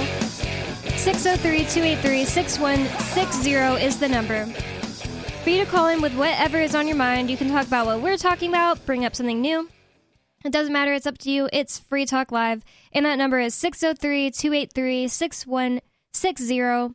And with you in the studio tonight, it's me, Bonnie. Matt, And Nikki. We're continuing on with this story. Um, Matt, I just wanted you to clarify. Um, at the end of the last segment, you said you think that Iraq needs to get bombed again or something like that. I don't think you meant you want them to, right? well, of course not. But that's what happens every time a country tries to walk away from the dollar. It's what used to happen, and I think the you know dollar That's what happened here.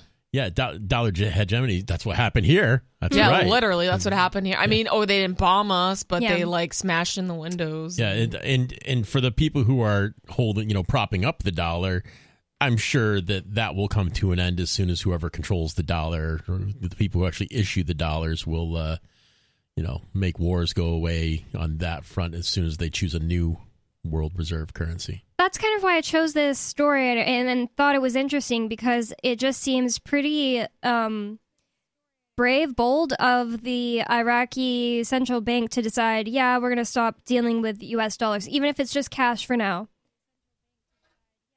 Seems like something that could get them bombed or, you know, Yeah, I mean, yeah. get this specific guy killed or something. It happened with Gaddafi, right? Gaddafi was uh, He was issuing, uh, or he was gonna, he was planning to start a North African gold backed currency. Oh, you can't do that. No, that was a big no no. No, fiat only. Yeah. Where was that? What country was that? Libya. Oh yeah. Uh yeah, it seems like a it seems like it would definitely get the attention of the United States government. So it just makes me think that Iraq feels they're in a position now where they won't get harmed because of this. Maybe because of um BRICS. Yeah, I mean, I don't know. It seems like for some reason, maybe it's just because we live in the U.S., but the United States military is touted as like you know this, you know the the best military in the world, right? But then if you kind of look at the like scorecard, when is the last time we've won a war? Like World War II, and that was our us just like. Hey, you know, you guys are doing that thing over there. You know, that wasn't obviously like U.S. troops were over there, but that was mainly like They just joined France the and you know that was like the UK mainly. Yeah, and everybody just kind of So- stopped because the U.S. dropped a couple of nukes, and everybody Yeah. said, "Oh, we don't, we don't, we don't got that." Uh, Yeah. yeah. So we're just gonna So, stop. Uh, This we're gonna stop schoolyard But, bullying like, each other now. when is uh when's the last time after that? They don't. They they don't. I mean, the and I'm They not. haven't, right? The No. U.S. hasn't won a war Well, they're since World War both II. sides of every war- war, Yeah, so they've won not- all of them. I'm not Yeah. certain that Not the really. the point of you got you got to remember how much money is at stake when people go to war. Yeah, Like there of course. so much. There's so But much. I'm just saying, these like- contractors, Halliburton. I mean, these giant. You know the the uh the, the security companies. You know, DynCorp and and, and stuff like that. Well, yeah, Those people of course. That's why there is war. money. That's why. That's why Keeping war happens. going is very profitable. Exactly. But my thing is, how is the U.S. military like that? The U.S. is like this world superpower, but it's like, are they really?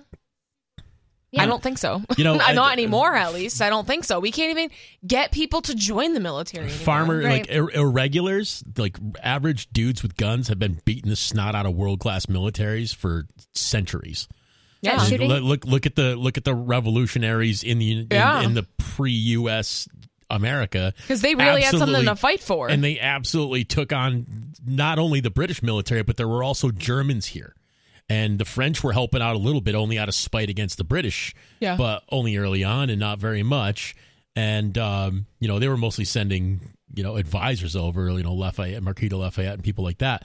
But the the dirty work was being done by absolute Yeah, schmoes, peasants. total peasants like farm average boys. schmucks hiding behind a tree. You know, Yeah. you watch The Patriot with Mel Gibson, and he had a loaded Yeah. musket hiding behind tons of trees, and he would just work the land and wipe out squads. hmm And uh, that still happens. And there are old timey there. There's dudes all over the world that keep a close track of where the nearest bat caves are because they know they can make powder out of that bat dung Yeah. and uh, they know how to do it. and they're a problem. They're a problem for the average foot soldier. You know, some idiot 18 year old high school grad who just wants a Camaro out of the deal. He's going to Yeah. go get his, you know, head blown off by some dude who means what he's doing. So, Yeah, maybe, maybe that's a good point. Maybe um people aren't as afraid of the United States government anymore. Or I mean, it might be military. like it, it seems like you know since Trump, you know, allegedly the word on the street is that we're a huge joke, right? And I Hmm. don't think that uh, reputation got better since Joe Biden. I mean, if if you go and look at interviews of people, especially like Euro- European people. Um, and they're like, oh, what do you think about like do your best uh, uh, impression of an American, or you know, what do you think of Americans? Uh, they don't think very highly of us. You know, they'll probably say something about a cheeseburger, or you know, say use like some dumb like fake Southern accent, or you know say what? they're dumb. Yeah. Yeah, like it's not like we're not really well respected to the rest of the world. they to think, be honest, well, with they, you. they think there's gunfire on every corner 24 hours a day. because that's what the news says. Yeah. It's like not really, but Um, I don't know if Iraq joined BRICS though, because I know the I is India, but there were some, I think, a dozen countries that joined in with BRICS last month, and I don't remember any of them. Well, I remember Ethiopia for some reason. I don't remember if Iraq is one of them, but maybe just BRICS existing is making people think that the United States isn't, you know, the king anymore. That's just what I was wondering. But it says the the move, the move to get rid of all United States dollars in cash by January 2024. The move reportedly angered Iraqi officials because this is coming from their central bank, um, who said they need access to their oil revenues to protect. Oh wait, I skipped something. Um, so apparently on Thursday, the Wall Street Journal reported that U.S. officials last month r- refused to approve the transfer of an extra $1 billion in cash to Iraq from the country's oil sales proceeds. So U.S. officials were the ones that did it. And after the U.S. denied Iraq's initial appeal last month, the Central Bank of Iraq last week submitted a formal request in which the U.S. Treasury is still considering, and that was from an, a senior Iraqi official. And the move reportedly angered Iraqi officials. So it's the move of the United States to refuse to approve the transfer of an extra $1 billion in cash to Iraq. So the move reportedly angered Iraqi officials who said they need access to their oil revenues to protect Iraq's cash reserves after recent restrictions from the White House. After the recent restrictions set off panic buying of greenbacks and hoarding of dollars by exchanges.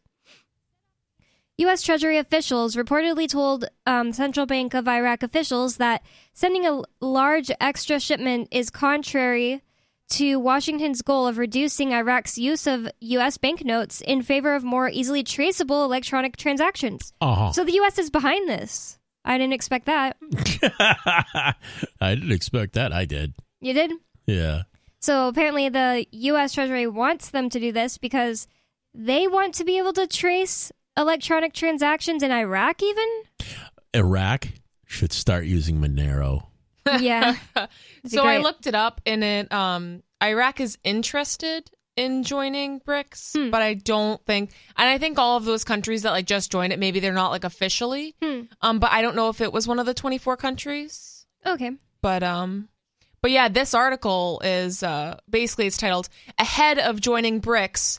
Iraq issues ban on the US dollar transactions. So it kind of like ties those two thoughts together, I guess. Wow. Well, apparently the United States government is behind it too.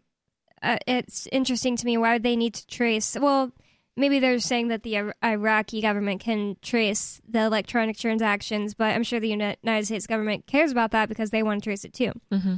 With more than $100 billion in reserves held hostage by the U.S., Washington has significant leverage over the Iraqi economy and banking system. In July, the U.S. Treasury sanctioned 14 Iraqi private banks, accusing them of facilitating U.S. dollar transfers to Iran, a country whose economy Washington seek, seeks to suffocate via sanctions. Iran. As a result of this, nearly a third of Iraq's 72 banks are now banned from facilitating dollar transactions. Wow. In 2022, Iraq's central bank enforced tight regulations under U.S. pressure to ensure dollars do not reach Iran. So it's Iraq, you know, they gotta, you know, the people of Iraq have to suffer, I guess. Bank clients wishing to transfer dollar funds must apply through an online platform and provide detailed information on end receipts, or recipients, sorry, before a transfer is approved. I think this is just. I think that's a, a clue. That's another clue that how paranoid falling empires start to get. Hmm. Yep. Like that, they just want to track and see and keep tabs on literally everything in sight. And it's not just us. It's it's that it's other countries and you know things. Anybody that they see is under their control, which would be the real takeaway from all this. There are people in positions of power in Washington and other places who consider other people to be under their control and they're willing to do anything to keep them under their control. Even if you don't live under the government that you think is there to Doesn't protect you, it's a different one. Correct. Um, yeah, I definitely see that. Um, I, I, the United States seems to be acting really strangely here. I mean, I've never heard them say we need to be able to track electronically the purchases your your your country is making to another country. Right. Um, yeah, but it, it ends with a quote says, um, "This is the Iraqi MP and member of the Finance Committee in Iraq's Council of Representatives, Hussein Muanz, told the Cradle in an exclusive interview in May." Iraq has been and continues to be a slave to the US dollar. Every country's economic strength depends on the strength of its currency. It is clear that Iraq is economically dominated by the U.S., and our government does not truly control or have access to its own money.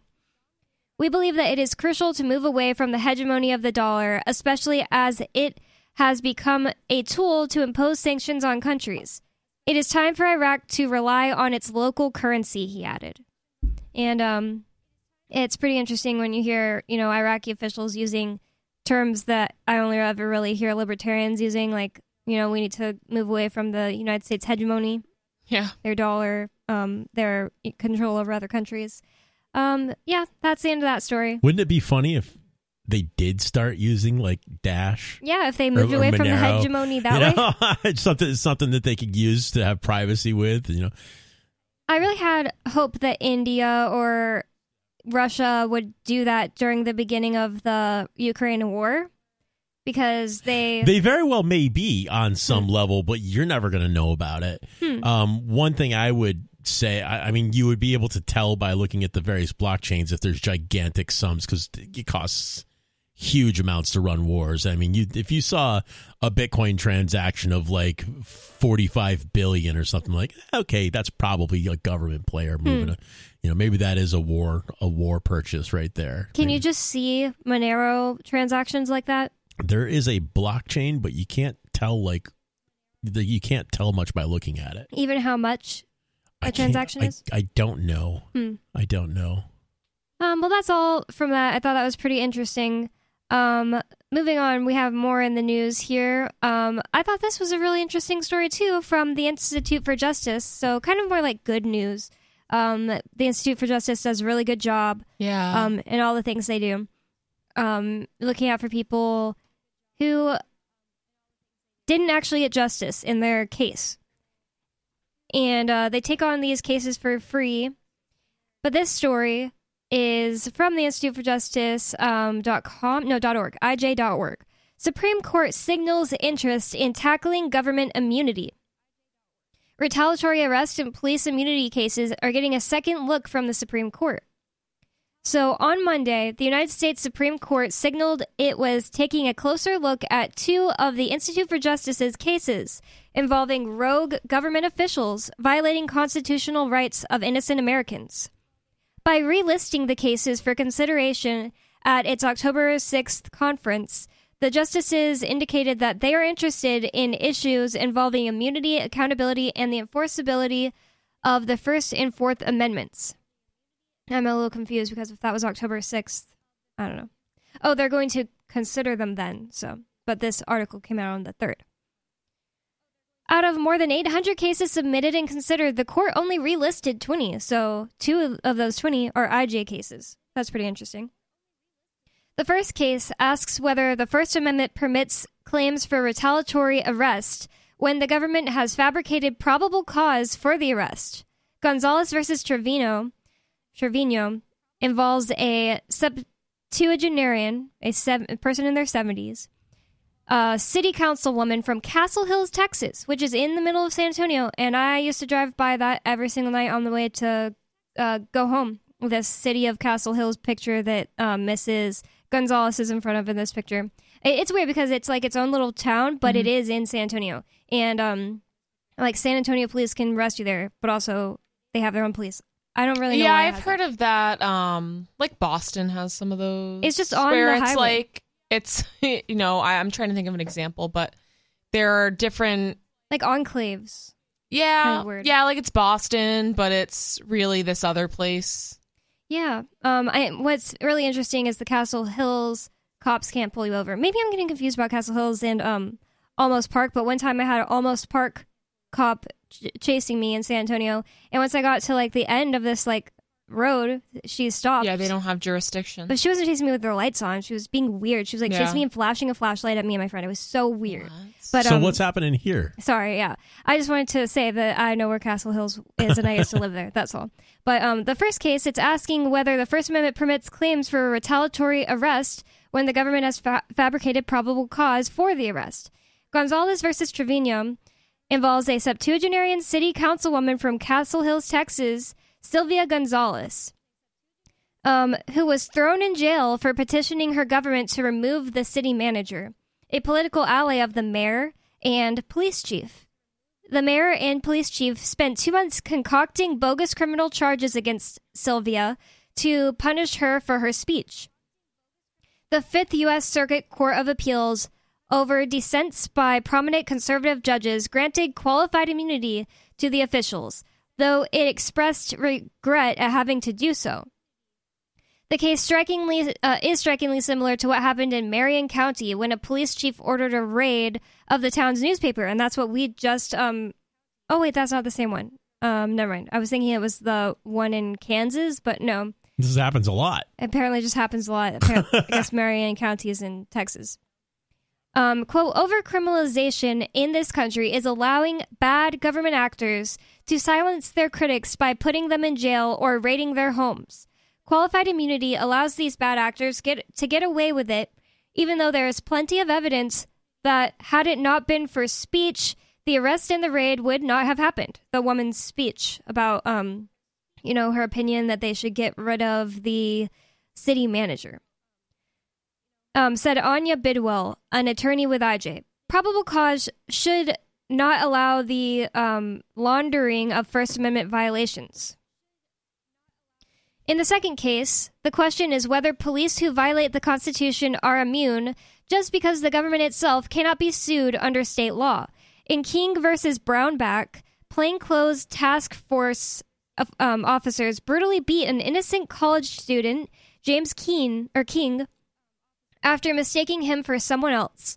IJ is asking the Supreme Court to hear this police brutality case for the second time. IJ is asking the court to consider whether the failure of tort claims against the federal government cancel out constitutional claims against individual government employees. Not sure what that means, but anytime the cops can get um, held accountable for beating someone sounds good. The Supreme Court gave. But who do you sue? Um, I don't know. There... I mean, is there criminal charges, or I mean, who, who who's going to arrest the cops and who's going to sue the? How is that all going to work out? I mean, qualified immunity is qualified immunity, and if that's going away, that's a good thing. I mean, I I hope that means that you can sue a cop. That would be great. It doesn't really say. It says claims against the federal government.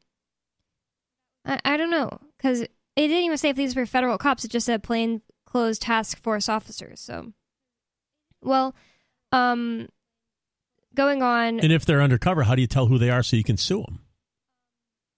Hopefully, they have to say in uh in the court case. I don't know. This will be an interesting one to watch. Um, another quote from a different um, senior attorney at IJ, Patrick J. Como. The Supreme Court gave the Sixth Circuit a chance to answer this extremely important accountability question, but the Sixth Circuit instead said, thanks, but no thanks explained uh, Patrick Jaicomo. It is clear that without the Supreme Court's involvement, this ahistorical and atextual practice will continue, providing government officials with yet another tool in their already overstuffed immunity toolkit that denies Americans the protection of their Constitution. It's crazy. It's crazy that um, cops can beat someone up who is um, innocent, as they say, and just you can't do anything about it. That's crazy. The Supreme Court will take another look at both of these cases during the conference this Friday. So I don't know if that means that they have to put something out about it immediately that Friday, but um, it's pretty interesting. It sounds actually related in a bit, to, uh, in a way, to the newspaper story that Nikki, yeah. Riley, and I, and also Ian on another day talked about because um, the woman, Miss Sylvia Gonzalez in Castle Hills, Texas, she did something that pissed off the chief of police in her town, and then they got a search warrant and raided her house. Yeah, that's basically what happened. and I'm sure that happens all the time, too, right? You know, and it's like, it was pretty dramatic in the other case because the woman died. Yeah, oh. well, a woman, a woman that was they didn't, the relative. Of, yeah, yeah, they didn't kill she her. lived. It was it was her house. They um they didn't directly kill her, but she was in her 90s, I believe. Oh, so she had a Um, heart attack and she stress. Was, well, the next day she Yeah. passed away. But this lady was, you know, So she upset. was well, but she was like standing her ground. Yeah, she The was like, "Don't go in there." Yeah. Yeah, the cops were like, you know, going through her stuff, and she was like, "What are you doing? You don't have the right to do that." Yeah. And then, and you know, we kind of just commented on it. Like, it pissed me off because I come from, um, like respecting your elders, you know, unless w- whatever. Like, obviously, that's Yeah, not, the like, cops are like, "Ma'am, we're doing our job. Stand back." Like in her own like, house, it was they so were acting annoying. like she was crazy and Yeah. it's like have some decency have some respect They were you gross. broke into her house and you're you're uh, rummaging through her like personal belongings Yeah. Cops beat their wives at a rate of higher than 40%. yeah So that's And they uh, when murder old about- ladies. And uh, if you're talking about uh, them giving respect to people, it ain't going to happen. They're just like, you know, the prisons are full of people who are just merely drug addicts. But the absolute psychopaths who belong in prisons, the actual criminals, are smart enough to put on a badge And- for a living. Hmm. you know what and i think that is not to get like super off topic but i think that's a huge reason why there isn't as much justice for things like rape and domestic violence For sure. They're all rapists and domestic violencers. Exactly. So like you'll see a lot like on like um not dash cam but like on body cam footage when they're interviewing, you know, couples that are fighting or whatever in these domestic violence cases, you can tell they're like, "Oh yeah, this chick's kind of just crazy." And obviously like an abusive guy is going to be like so easily manipulate the situation Yeah. and if like the guys are already in the uh, you know, in that same headspace where they're like, "Oh yeah, I totally abuse and manipulate my wife all the time, and I I smack her around too." And it's like, you know, just stay in line. If they're already coming from that mindset, of course they're just gonna, Walk you know, like. I, I'm thinking of the Gabby, um, that that YouTuber that was like doing van life with her boyfriend. yeah, she got There killed. was a there was a traffic stop. Um and and the cops kind of did a, a good job in that case because they separated them, but the guy was super manipulative and he totally made it seem like she was just like some you know some crazy girl and whatever. Couple weeks later, he murders her. yeah. My cousin Okay, in you know Alabama, which is a police state, um, she called the cops because she was trapped in her bathroom, locked in her bathroom. Her boyfriend was trying to get in there and, and hurt her. And when the cops came, they arrested her. And Yeah. um, whenever she was in the cop car with them, the cop uh, looked in his mirror and said to her, "He just didn't want you to leave." Yep. Like, Wow. yeah. Yep. 603 283 6160. It's Free Talk Live. More coming up.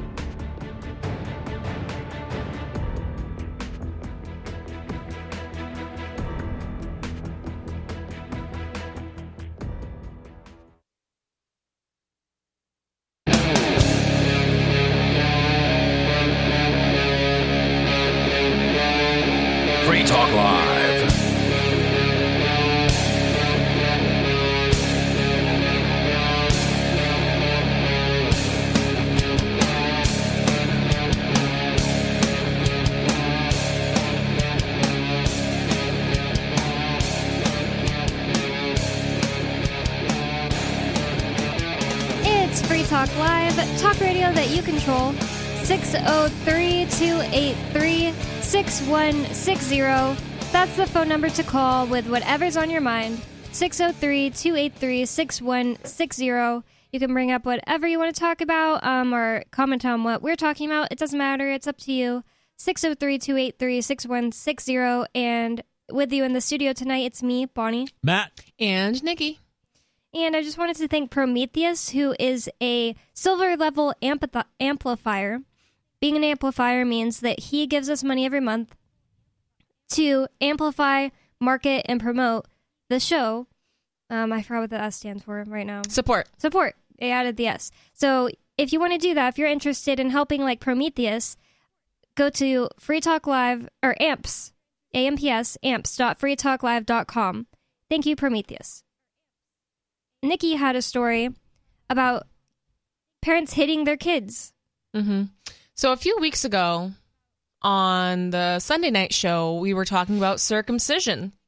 Um, and I'm not gonna, you know, say that every person on this show would say that circumcision is child abuse, but uh, Captain and I definitely were coming to that conclusion. Yeah. So uh, it's not surprising that I also think that spanking your children is also uh, child abuse. So I want to talk about this because apparently 81% of people still agree with spanking. You know, a lot of you know you hear a lot of the oh, I was spanked when I was a kid and I turned out fine. Okay, well, clearly you didn't because you're still hitting children and most people have severe mental and emotional trauma and you know all sorts of things. Some friend Um, said to me recently, like, sometimes you just gotta hit your kid, and I was like, you just gotta hit him or something like No. that, and I was like, I you know what it is? say. Okay, so parents spank their children not to teach the child a lesson, not to it's lazy parenting. It's because They're adults getting their frustrated out, Yeah, frustration out. I think. exactly. So like it's a it's a physical outlet. It's like you the parent hasn't done the emotional and mental work to actually be a parent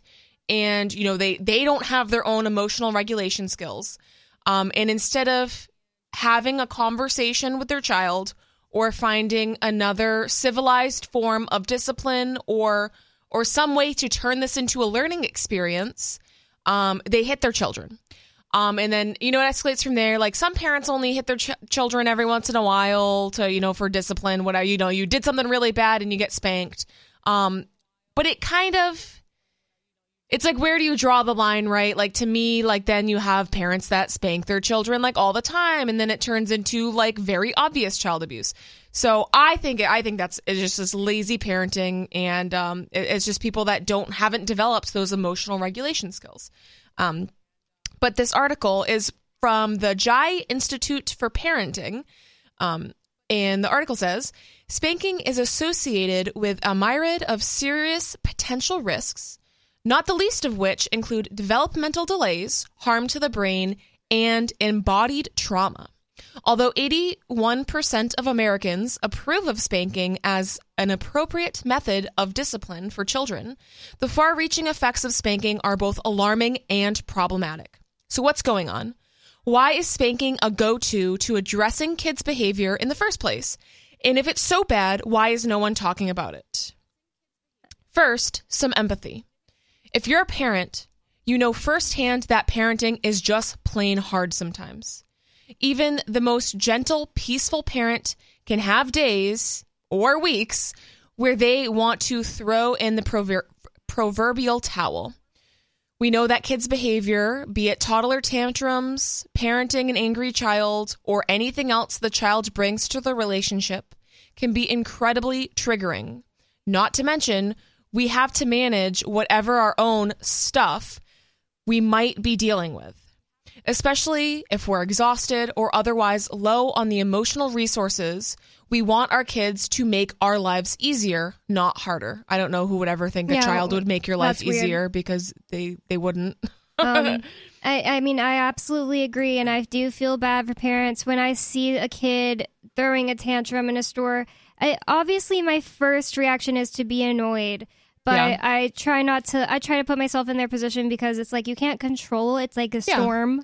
Um, you can't just make your kid never have a tantrum. It doesn't mean you're a bad kid if you have a temper tantrum at three. Yeah, and I think um I I think a certain to a certain extent like the tantrums um could be like age appropriate or developmentally appropriate. Um but I also think we're seeing a lot more tantrums because of screen time. And there have been uh, uh, you know other other studies that have shown that screen time and like the bright flashing colors and the same things with toys that have bright Probably flashing diet, too. colors yeah, you know, um, I know a lot of people who cannot give their children artificial dyes, you know, things like Skittles, M and M's, whatever, because their child it like triggers like ADHD like symptoms, um, extreme anger, Hmm. really, you know, so they're seeing a lot of like emotional dysregulation and, and they can notice it immediately. If they if they send you know their kid with grandma and the kid comes back and they're like what did you feed them? Oh you fed them this juice but it has the artificial dye in it. And parents can if, if they have eliminated this from their kids diet they can pick it up instantly and they you know and, and it's not just in their head. I mean the, the child i even know children that are like i can't eat that because i don't feel good when i eat that. Um, so it's definitely a real thing. And i think even more so is the screen time because and you know like I, I think a certain level of screen time and certain things for older children is is not bad.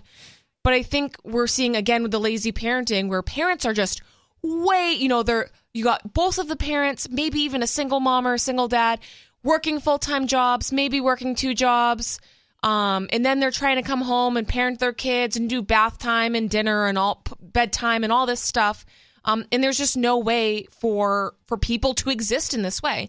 So you put your kids in front of the TV or you you give your kid the phone or the tablet, and it makes your life a heck of a lot easier. And some of the stuff is educational. It seems like it might be a good thing. Um, but the bright flashing colors, the you know rapidly switching from scene to scene, and you know from from picture to picture, that young children's brains are not supposed to be seeing that. Neither are adult brains. supposed to be Probably not, that. and that's why you know TikTok's a huge thing, right? No, it's Yeah. awful. So you know, people don't have the attention span anymore, and I think it's a dopamine hit after a dopamine hit Yeah. after a dopamine hit. It's a it's a drug addict. It's a drug addiction. yeah, It's just a dopamine a- addiction. absolutely. Um, and you know, it's sensational and whatever, you know, all these things, and that's why people get addicted to TV.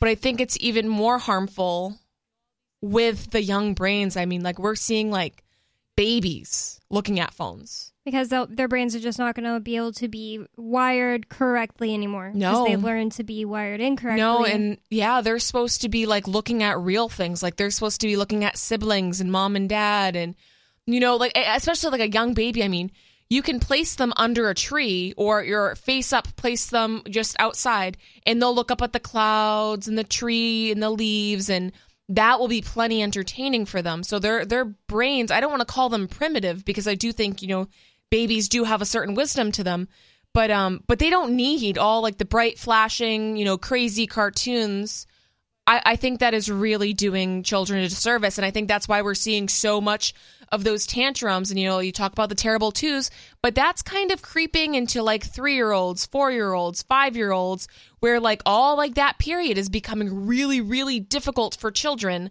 and I think it has a lot to do with like the the crap they're putting in foods and um you know in in the screen time. So I'll I'll go back to the article. Um so first they say, you know, well we're going from the part where they're saying we want our kids to make our lives easier, not harder, and nobody would ever think that. Um that desire for things to be easy is completely normal. However, while spanking kids might seem to get us the behavior we desire, the effects of spanking simply aren't worth it. There is another way. Believe it or not, with practice, the other way usually becomes much easier than spanking.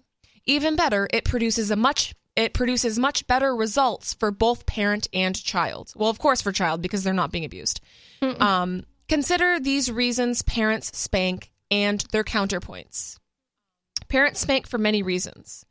Some parents learned to spank from their family of origin. Yep, I, I think about that a lot. It's like, oh, it's fine because my parents spanked me.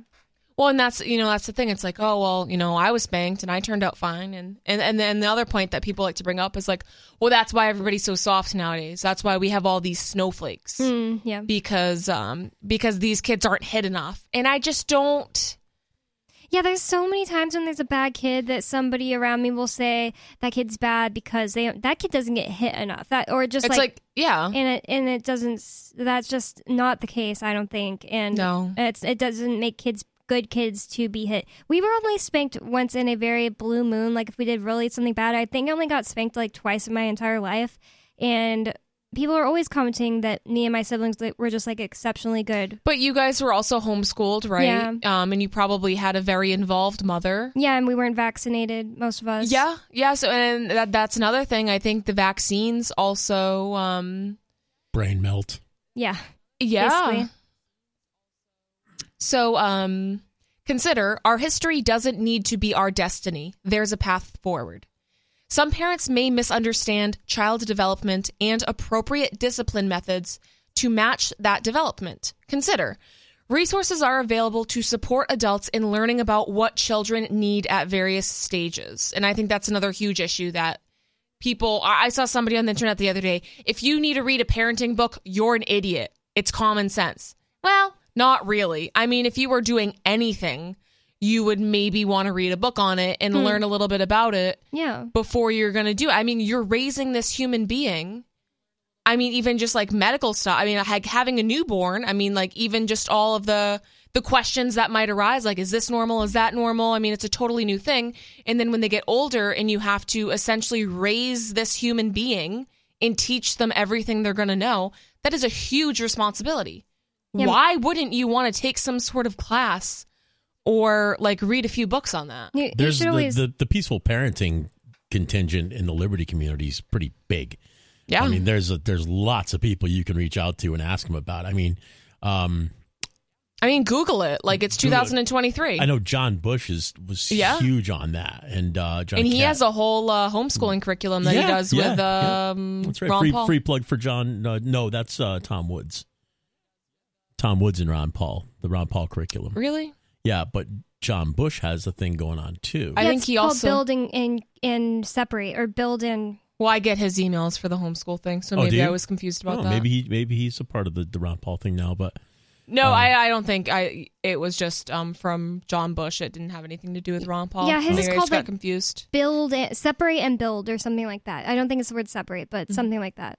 Hmm. But um, yeah, anything you want to do, you should get it, gain as much knowledge about it as possible before doing it. So I don't see why anyone would say that. Today, my friends were laughing at me because I didn't know if the baby takes weeks to open his her eyes or because she just w- had her eyes closed the entire time I was holding her for like an hour. Yeah. I was like, do they open their eyes immediately? And they were like, oh yeah, she opens her eyes all the time. Like when she's really annoyed, if you move around too mm-hmm. fast, uh, then she'll open her eyes. But they thought uh, they were laughing at me because they were like, well, she's not a puppy. Well, Yeah. I mean, So I didn't even know that till today, really. I yeah, but it's it. like if you have never interacted with like a newborn, like Yeah. a brand new baby, how would you know that? yeah, so You know, and there's so many little things like that that you don't even consider. People are always like shocked that babies have fingernails. Oh wow, You don't think about their fingernails, and they do. They have really long fingernails because they're growing in utero the whole time. But Yeah. it's just like little things like that where it's like, yeah, you know, you're not going to be like, you know, a bad parent if you don't know that your kid's coming out with fingernails. But hmm. it's just little stuff like that. It's like it's you don't learn about that until you're a parent, and like I, certain things like with childcare, it's like, yeah, or even like psychology and you know Right. child development. Like you should you should research that before having a kid because who knows you might hate kids and you might think this whole thing is dumb but like you should probably look into it first I mean, learning everything. Yeah, I don't know how you could just think it's common sense to just know everything about another human being that you've never Yeah. met before and taking care of them. it was also like a very clearly like ghetto trashy person that was comment- Yeah. it was like a, a comment on like a random facebook thread so Oh, it like wasn't anyone of like intelligence saying that Yeah. because no one of intelligence would ever say that learning something is bad Yeah, you know what i mean yeah. like learning is good it's okay it's okay to want to master something and to, and to learn something Facebook is the ghetto of the internet. so- Oh, absolutely. so, what are the effects of spanking? If so many people are doing it, can it really be that harmful? Unintended effects of spanking it slows development. Children grow best developmentally and otherwise when they feel safe to do so. Children who feel emotionally safe don't have to e- expend energy on self protection. So, Maslow's hierarchy of self, right? Like basic psychology. Among the effects of spanking, however, are children who suffer or fear uh, suffer the fear of being hit, smacked, swatted, or any other terms adults use to mean spanking. Switch. Yeah. Uh, me a switch. this fear is in direct opposition to children's growth. In fact, it is a strong force against it. The effects of spanking resultantly are that the child's IQ in development slow to a uh, to a lower rate than a child would otherwise experience, which kind of makes sense because yeah, like if you go back to like Maslow's hierarchy of self, like if you don't feel safe, how are you going to explore. And yeah do things. how are you going to learn There's if you don't feel safe Um, not evidence, but like proof that cells don't do as well in your body if you're stressed because Yeah, it's the same absolutely. as like um, Dr. Bruce Lipton compares it to a cell is its own little city, Mhm. and if the the city is like just waiting for any day for war to break out, they will be less productive. The e- Yeah. eco- economy is going to be less robust. It's the same thing in the cell that's waiting for disaster. yeah no that's a great way to put it and it's like our body is composed of a bunch of cells and those you know create tissues and then organs and the, an entire organism right so i mean it's no different like if you break it down to the cellular level like yeah i mean that's absolutely going to affect and a baby Everything about out, us, or yeah. a kid even that's stressed out, thinking, um, like sometimes my mom used to say, go pick me a switch as a not a joke, but like a she would never actually hit us with a freaking long vine. Yeah. That's what that is. But uh, she would say that to scare you. Yeah. So uh, maybe that was developmentally bad. I don't know. Um, because if you're just like afraid, is she gonna really do it, or like go get me my wooden spoon? But she oh never. Oh yeah, the wooden spoon was big in my house. Yeah. Never once got swung, but just got threatened. Right. it was more of a meme than anything. But she would do it with a big smile on her face, like I Yeah. get the wooden spoon. Right. Yeah. And my dad would, this was just like totally a joke. My dad would take a belt and make a slapping noise with it. Yeah. But that was actually just a joke. Like, I don't even think he. He would make a joke that if we were bad, that he would hit us with the belt, but he wouldn't actually do Yeah. that. And I think stuff like that, I mean, whether that's going to like, you know, developmentally, you know, delay a child, I, I, I don't know if that would really do anything I am extremely screwed up from that. from the spoon. No, no, not at all. I was kidding.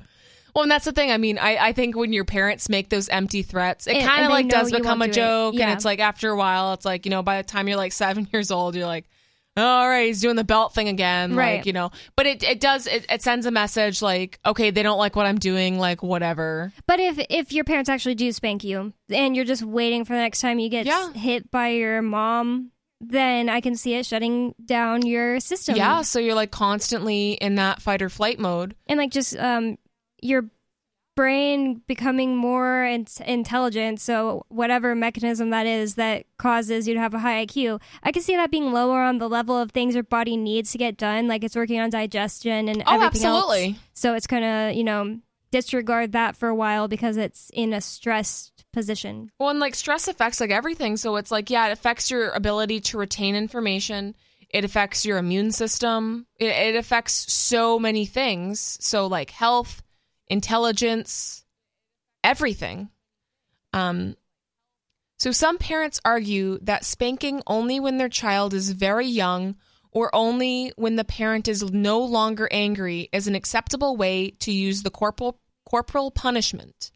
Science disproves that. There's no situation ever when spanking doesn't provide far more negative and damaging consequences than the sometimes perceived win of changed behavior. Delayed development doesn't make exceptions for when the adult argues that the spanking was fine. Unintended effects of spanking it harms the brain.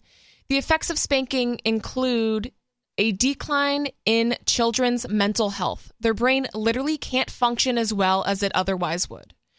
A child's subconscious simply can't comprehend that the same adult who loves them would physically harm them. Which doesn't make hmm. any sense at all. No. And, and I, I use this example all the time because people always try to defend spanking. I'm like, if I smacked Matt in the face, you'd be like, that's abuse. Like, you can't do that. That's ridiculous. He's an adult. Oh my gosh, he's an adult. So but he was this, doing what Nikki didn't want him to do yeah, so that I'm just disciplining him. yeah So he, this, so that I can't hit this grown man, but I can hit a little child. Hmm. Make it make sense. Yeah. Like it doesn't, and it's like okay, so it's just okay because you're targeting someone that's weaker than you. oh, be, because you own them because you're their parent. All of these philosophies are completely disgusting, and and it's just surprising because you will get libertarian leaning people, people who believe in peace and freedom, allegedly, And they're who all are defending kick the this. baby. yeah Yeah, it's like what? So so I can't hit you. Like we we it's like you understand war is bad. You understand that like hitting other adults is bad, that violence is bad, like these people who believe in the non-aggression principle, but somehow spanking is different because it's I, I just don't get it. I don't get how people can like do the mental gymnastics to It's where people learn bad social habits in the first place. Parents taking out stuff on them and Yeah. whatever. Yeah, I, I take notes over here for the after show stuff where I write um, about little segments of or little subjects that we talked about on the show, and I wrote eighty-one percent of people approve of beating kids. Yeah. 'Cause, I like, mean, apparently. Yeah. Yeah. So kids are literally wired to pursue connection with their trusted adults. We see it from the first moments of the child's life where they seek the warm embrace of their mother, searching for her eyes and her breast. As they grow, kids will continue to try to connect with her no matter what, even if it's damaging to their well being. That is so sad. Hmm. Needless to say, spanking isn't exclusive to mothers. The point is that children biologically and naturally crave their primary caregiver's love, no matter who it is. A child's mental health, damaged by spanking, is not easy to recover once the relationship has suffered. Even a decade later, a child who was spanked only as a toddler may still be suffering the repercussions. Furthermore, their behavior may actually deteriorate years later as a direct result of their prior corporal punishment. They become cops. Oh, yeah. What do you think? Do you want to come on uh, Free Talk Live and defend hitting kids? Please do, because I would love to hear the other side of the story. 603 283 6160. It's Free Talk Live. More coming up.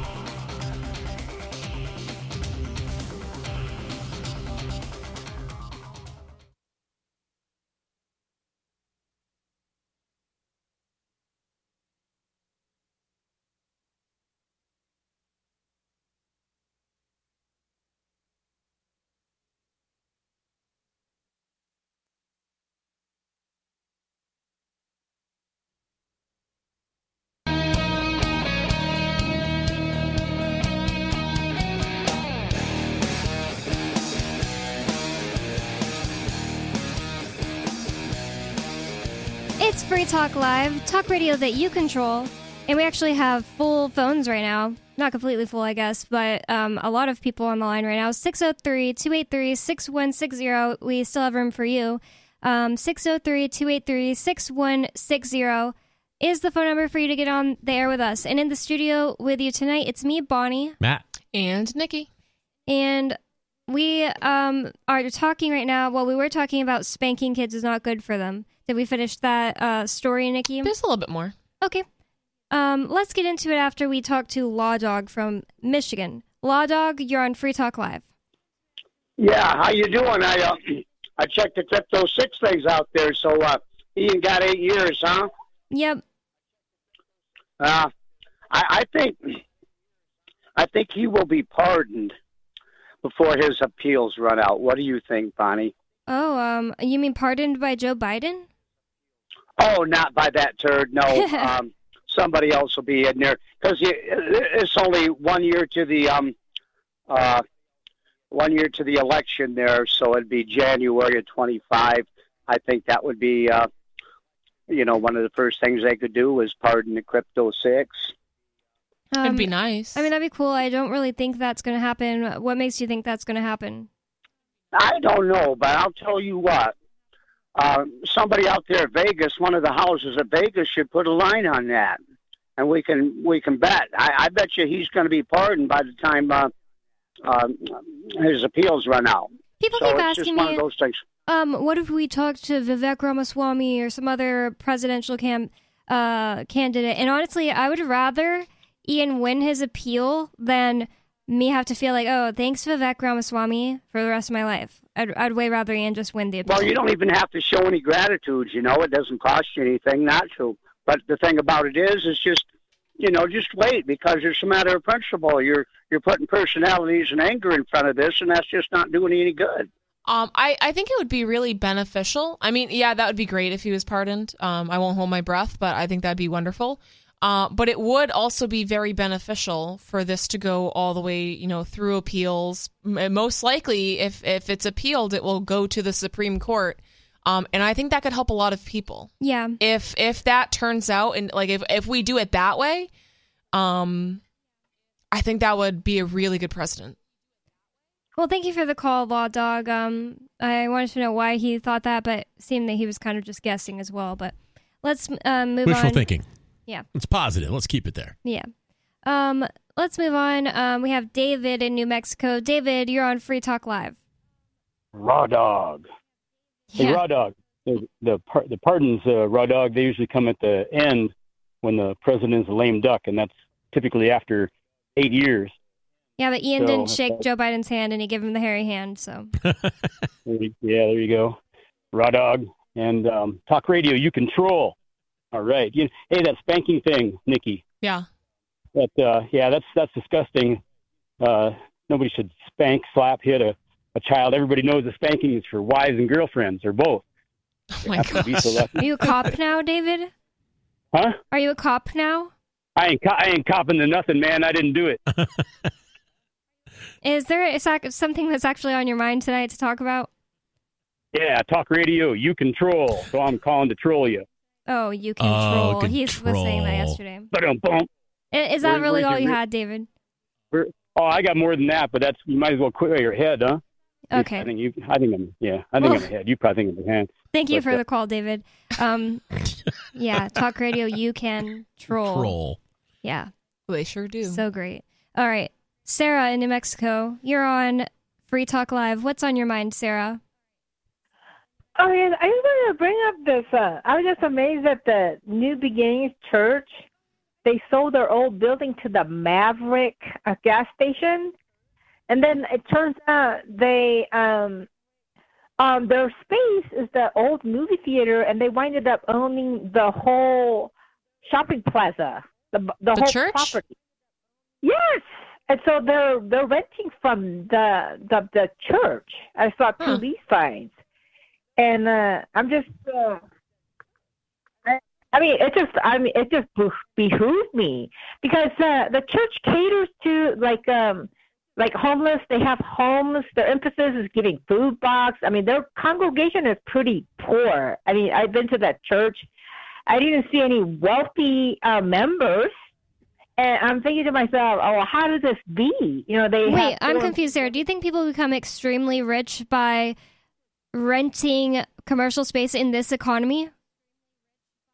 No, no, no. Before it was just a, a regular church. There was no rental space. Now they winded up having a um, a movie theater. They turned into church, and they wind up buying like a. There's 30 businesses. According to the whole property, they wind up owning that. I mean, so what do you think but- they're doing with the uh with the revenue? Well, they they have they, they have four women's home, and then they have four men's halfway homes, and then they have a place where they give out free food and clothes for the homeless. But the irony of it, most of the congregation that go to the church are poor people that need help. That um, that's what I'm bringing up. That's how how ironic they winded up owning this whole property. Yeah, I don't So- get well, why maybe that's why. Um, because I know, yeah, I, I've I'm familiar with the church because of you calling in and talking about it. Um, and it it does seem like they're actually get you know some churches definitely aren't aren't good and they're kind of money hungry. Um, but this one, I mean, it does seem like they're doing you know quite a bit for the community, and I think that's awesome.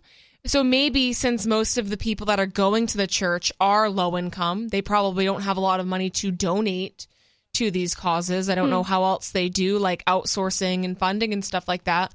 But maybe the uh, the rental properties, uh, maybe that is funding all of these homeless shelters and and food drives and whatever else they're doing to try to help the community. Yeah, so my whole point is that you know God can work a miracle. You know the the way that our logical mind, uh, it only makes sense if all the congregation were wealthy. All the people, how could this church prosper as much as it does, unless it's blessed? So it's irony, you know what I mean? Whatever we think that is, it is. It doesn't make much sense to God. I mean, the God's ways of doing things and blessing and giving are completely contradictory to what we think is supposed to be. So Maybe that Sarah would is saying point. that this is a good thing that they own these rental properties. No, that's This what it seemed like. I mean, I think it's uh, I don't I don't have any. I thought she was saying it was bad. it. She said it behooved her. I think she was just surprised, right? Oh, okay. Well, anyway, yeah, it's a nice it's a uh, nice way to think of it. You know, blessing blessing from God, probably. Well, Sarah, actually, I do have No? one uh, question for you that's a little off topic from this church thing. Um, what do you think about Ted Libre, the caller from last night, saying that we don't owe you a single penny or a single thing, not even a bus ride? What do you think about that, Sarah? He was talking about you. Yeah, I I think he was. Uh, why should we give him anything for free? You know, when he um you know hits sixty two, he probably wants Social Security and Medicaid. If, No. if he has a an accident or he he could be if he got he could buy a car, he might be on disability. Uh, uh, why should we give them anything? It's always uh, everybody's taking something from from you, but they never think that you're the one that's going to be needing help and getting um, help of somebody else. This was a guy, thank you for the call, Sarah, but this was a guy who called in last night saying people should stop paying taxes and um, stop supporting the government in any way. He's really upset about Ian Freeman getting taken to prison for eight years. So I, I really- kind of liked his stance on that. He was like, "This is our fault." I Yeah. I just love self responsibility. So for him to be like, "This is my fault. This is your. This is if you're you know if you're paying taxes, this is partly your fault." yeah. Um, I mean, it, it kind of like an aggressive way to put it, but I mean, he has a point. Yeah. You know, and I do like that aspect of like, yeah, like let's take some responsibility for the system that we're living in. You know what I mean? Like, More people need to do it. I agree. Yeah, and then he then he closed his uh, call with saying, "We don't owe Sarah one thing, not even not, yeah, not he had thing, beef with Sarah for sure. not even a, a bus ride." He said. All right, um, going back to Nikki's story, we're talking about people hitting their kids. So, uh, punishment isn't necessary. Surprise, surprise. But teaching is. Okay, so so this is the um, title of the section. I skipped over that. Some parents wonder how to punish a child if they're not spanking them. And the answer might surprise you. You yell at them really loud. Yeah, exactly. Yeah, that's not traumatizing at all. I saw something about that today too. That Yeah, it's also just as absolutely. bad, but, but it's pretty obvious to me. And it's not even just the yelling. Um, like I remember, and I'm not saying that my parents were abusive; they totally weren't. But I remember as a child, and my sisters will say the same thing too. My dad didn't yell. It was almost like he didn't even like almost care enough to yell, but he would talk in this real angry, low tone. Hmm. And it's like, you know, when Pa starts doing that, That forced you to hear him because you couldn't ignore it because he's being quiet enough where you have to shut up Yeah. and listen to every word. Hmm. yeah, but like you knew he meant, but like you knew he was real peeved. Yeah. when he, you know, it's like, oh, when he starts talking like that, it's like you better stop whatever you're doing or run or something, you know, and it, but like we still remember. I mean, my like, you know, I'm 25, my sisters are in their 30s, and like we all still remember. Like, so there's certain things like even though it wasn't physical abuse, you remember it, and like I don't know what sort of trauma that gave me, maybe none, but I remember it, and that's kind of the point where it's like e- even yelling at your kids. I mean like all of it's bad and there there has to be a better way. So j institute of parenting what is the better way? If you wonder how will kids know they've done something wrong if they don't feel the pain of some sort of consequence? Further you might wonder do you mean that i should go from spanking to dot dot dot nothing? How is that going to work? Peaceful parenting is not permissive Children do need boundaries. The difference lies in the connection based relationship, realistic consequences, parenting without punishments. Many parents, many parenting support resources can offer you ideas about everything from empowered discipline methods to anger management strategies. Indeed, consequences do exist in gentle parenting, but not in the way that many parents realize. Be it for toddler discipline or working with an older child, the consequences applied in peaceful parenting have no long term negative outcomes and are still highly effective teachers. Positive, empowered parenting requires a reframe from wanting children to behave because they're afraid of what might happen if they don't, to parenting them in a way that helps them naturally want to collaborate with their caregivers. It requires a shift from violence, which is anything that causes physical, emotional, or spiritual harm, to nonviolent communication strategies. Indeed, it is a major shift. It's also completely within your reach, no matter your history, and it's never too late. Some parents might wonder if a connection based relationship where adults and children mutually want to do well for each other is even possible. I invite you to be open to the idea that it is possible. I also invite you to, with an open mind and an open heart, consider the possibilities of what that connection might feel like. Repair and recovery is always possible. The negative effects of spanking may be many folds, but so are the positive effects of healing. And I love, yeah, I mean, that's pretty much it here, but like, I love that concept of like, it doesn't need to be a punishment. I like reframing it into like teaching experiences. You know what I mean? Like, this is an opportunity for learning and growth. Um, and I think like the fear based parenting and like, listen, this is how we, you know, have this world full of spineless statists, right? Because like from childhood, even their parents are teaching them like that the the, the person that's essentially taking care of you is, you know, you need to fear them and you need to obey them and you you question it. Well, why? Because I said so. Yeah. And that's the same crap that the government pulls on us. And those, you know, a lot of people think like, oh, the government, they're here to protect us with the military. They're here to to, you know, feed us when we're poor and provide us health care. And even though they do some really terrible, awful things, well, you can show me a million examples of them doing really terrible, awful things, but we need them. They, they need to be bad in order to keep people in line. That's how people rationalize it. And it's the same. I mean, you can like even pull religion into this where you, you know, you have the stories of God like smiting children and Mm. like drowning villages and whatever else happened in the Old Testament. You know, it's like, you know, my, my, you know, the, the person or whatever the, the deity, the entity that you're worshiping the most is like this evil guy that is Raining like sulfur on your wife. Yeah, like turning your wife what? into a pillar of salt. So I mean, that makes like the child abuse that some, you know, like I mean, that makes it seem like pretty, Walk in the park. pretty low level, you know. And then, so so yeah, I, I think it's just conditioned in us from a young age, um, and I don't think that's beneficial. So, at but I mean, what about you know? I mean, what, when we have kids, I, I mean, what if we just skip the rototiller and just have our kid pull the plow? I mean, we got to teach them a work ethic somehow, right? I mean, I, I, uh, But would what that is be that? that would that I be don't know what abusive? No, It- it's uh, like a gardening tool. Yeah. It, it like tills the the soil. Um, I don't think that working is abuse. All right, so they can pull a No, plow. I think like eh, my point is like don't yell at your kid. I mean, it's hard. I, I mean, I I I yell. What mean, about you what know about I yell? You what know about working a kid as punishment? Go stack wood. that's well, I, but I think that might be. I, I think there's a way to reframe that from punishment to learning experience. So I think you know whatever needs to be taught based on the action of the child that was undesirable. The the learning, you know, the what happens next, like that learning experience needs to be relative to you know, so like if the kid breaks the TV, then it needs to be some like okay, well then you're going to have to like Fix the TV or either fix it or you're going to have to like yeah, work to to pay it back, you know what I mean? Or you know, I have I've heard cuz this was actually a real scenario in a mom's group.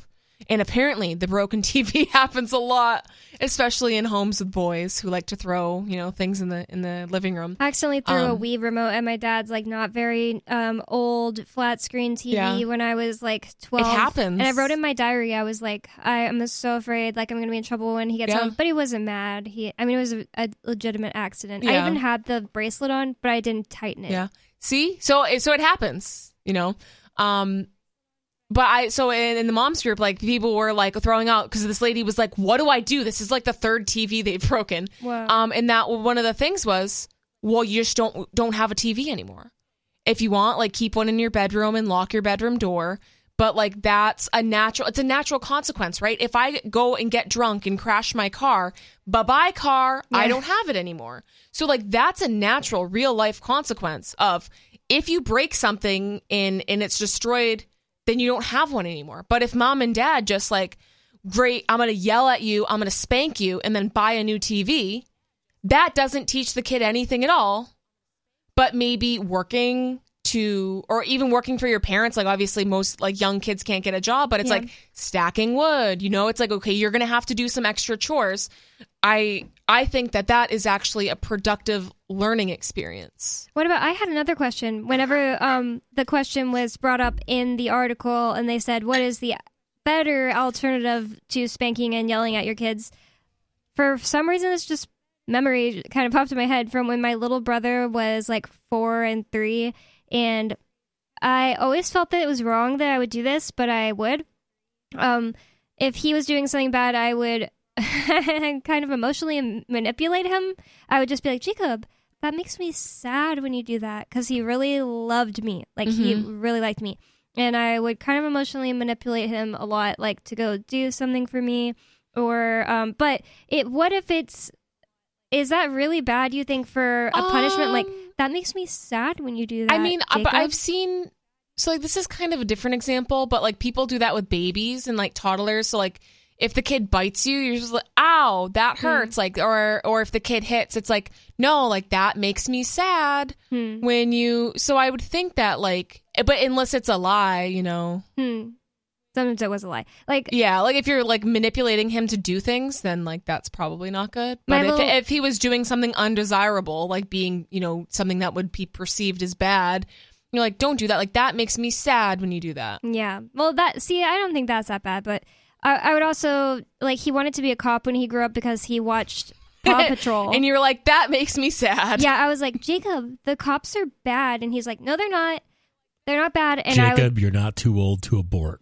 And I would tell him, Oh I would tell him, uh, the cops hurt me. The cops came to my job and they hurt me because they got me in trouble. Jacob. No, They- that is like totally a, a learning. Like that is Yeah. like that. Is, I think that's perfect. That is like a teaching experience. and I changed his mind, but now he Thank wants to be a lawyer. That's better. Better. Does he want to be a, fence, a defense attorney? At I don't least? think he knows about any of that stuff. How yeah, is he like really young still? but anyways, so no, I I think that's fine. I, I I think my biggest thing, especially when it comes to like the spanking, um, is like have a discussion. Maybe you know it, it's hard. It's hard to communicate with people. You know, like language is weird. Like it's it's hard to express your feelings. Um, but I think like even like even if you say the wrong thing, like even if you don't say the perfect thing to your kid, trying your best to like have a conversation and explain something to them um and like because even that's like a teaching experience enough like if the kid does something that you don't like or is bad or is mean or whatever if you like sit down with them and like try your best to explain it that is worlds better than yelling at them or having some sort of like emotional outburst yeah. or hitting them i mean so even if like you don't say the right thing i mean it can't be worse than hitting them And it, it's just good probably for the parent themselves because I've never been a parent, but I've been a sibling. And my little sister who lives with us, uh, lives with me now, she is only four years younger than me. But when at this age, at this time in our lives, when I was out of the house and she was still a high schooler, she would come to my house a lot. And I had such a bad temper. The federal government even sent me um, to anger management issues at this time for a different thing, nothing to related to my family or siblings. It was because I cussed out a cop, and um, but I really did have like serious anger issues at the time. Yeah. And um, anything she did that was like a little bit annoying to me, we were I, we weren't really fighting because she's really passive and nice. I I would just find myself in a horrible mood, like all the irritable time. and cranky I was mean? so irritated with her all the time because she would just do things wrong and um like just mess things up. She'd be at my house a lot because we'd be hanging out a lot like after she got out of school and then she like if I was treating if I felt like that all day, like I just had to realize that feeling like that all day was my problem. It wasn't that she's Yeah. dumb and does everything wrong and that it was hurting me.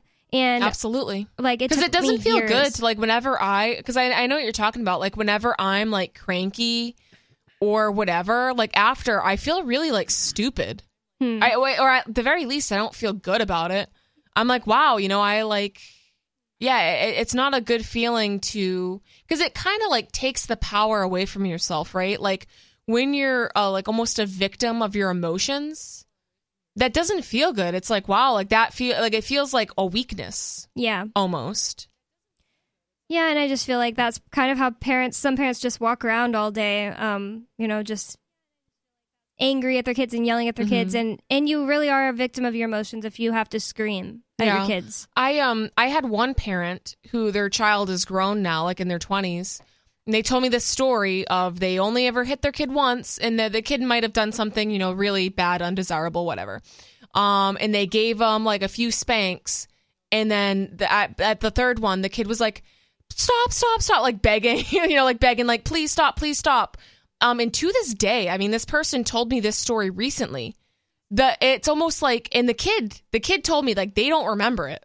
You know, the kid that's in their twenties is like, I have no, I have no recollection of this at all.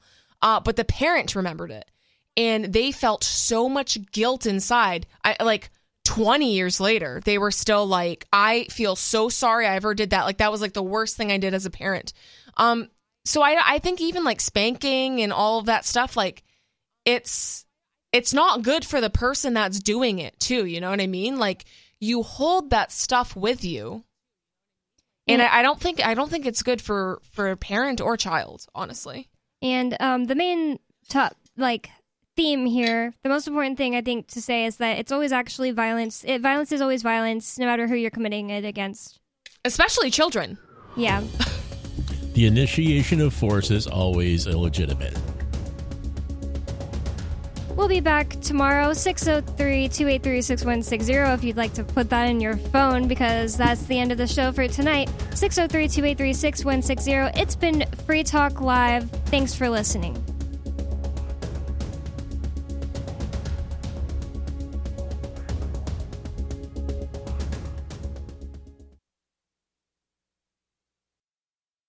Want to move to the free state and you're looking for some real estate, well, I know a guy who's really great. It's the realtor Mark Warden. Now you can learn more about the awesome things happening here in New Hampshire in our march toward liberty in our lifetime. Our friends at Porcupine Real Estate are hosting a series of webinars to educate you on the expanded freedoms enjoyed by New Hampshire citizens. Reserve your seat today at move.freetalklive.com. Topics include gun freedom, medical freedom, and political freedom victories. They also have a couple on best practices for moving to the free state and finding housing. These webinars are super helpful and free to attend once you've registered at move.freetalklive.com. Visit their YouTube channel, Porcupine Real Estate, for videos from past presentations and sign up for upcoming webinars for free at move.freetalklive.com. PorcupineRealestate.com.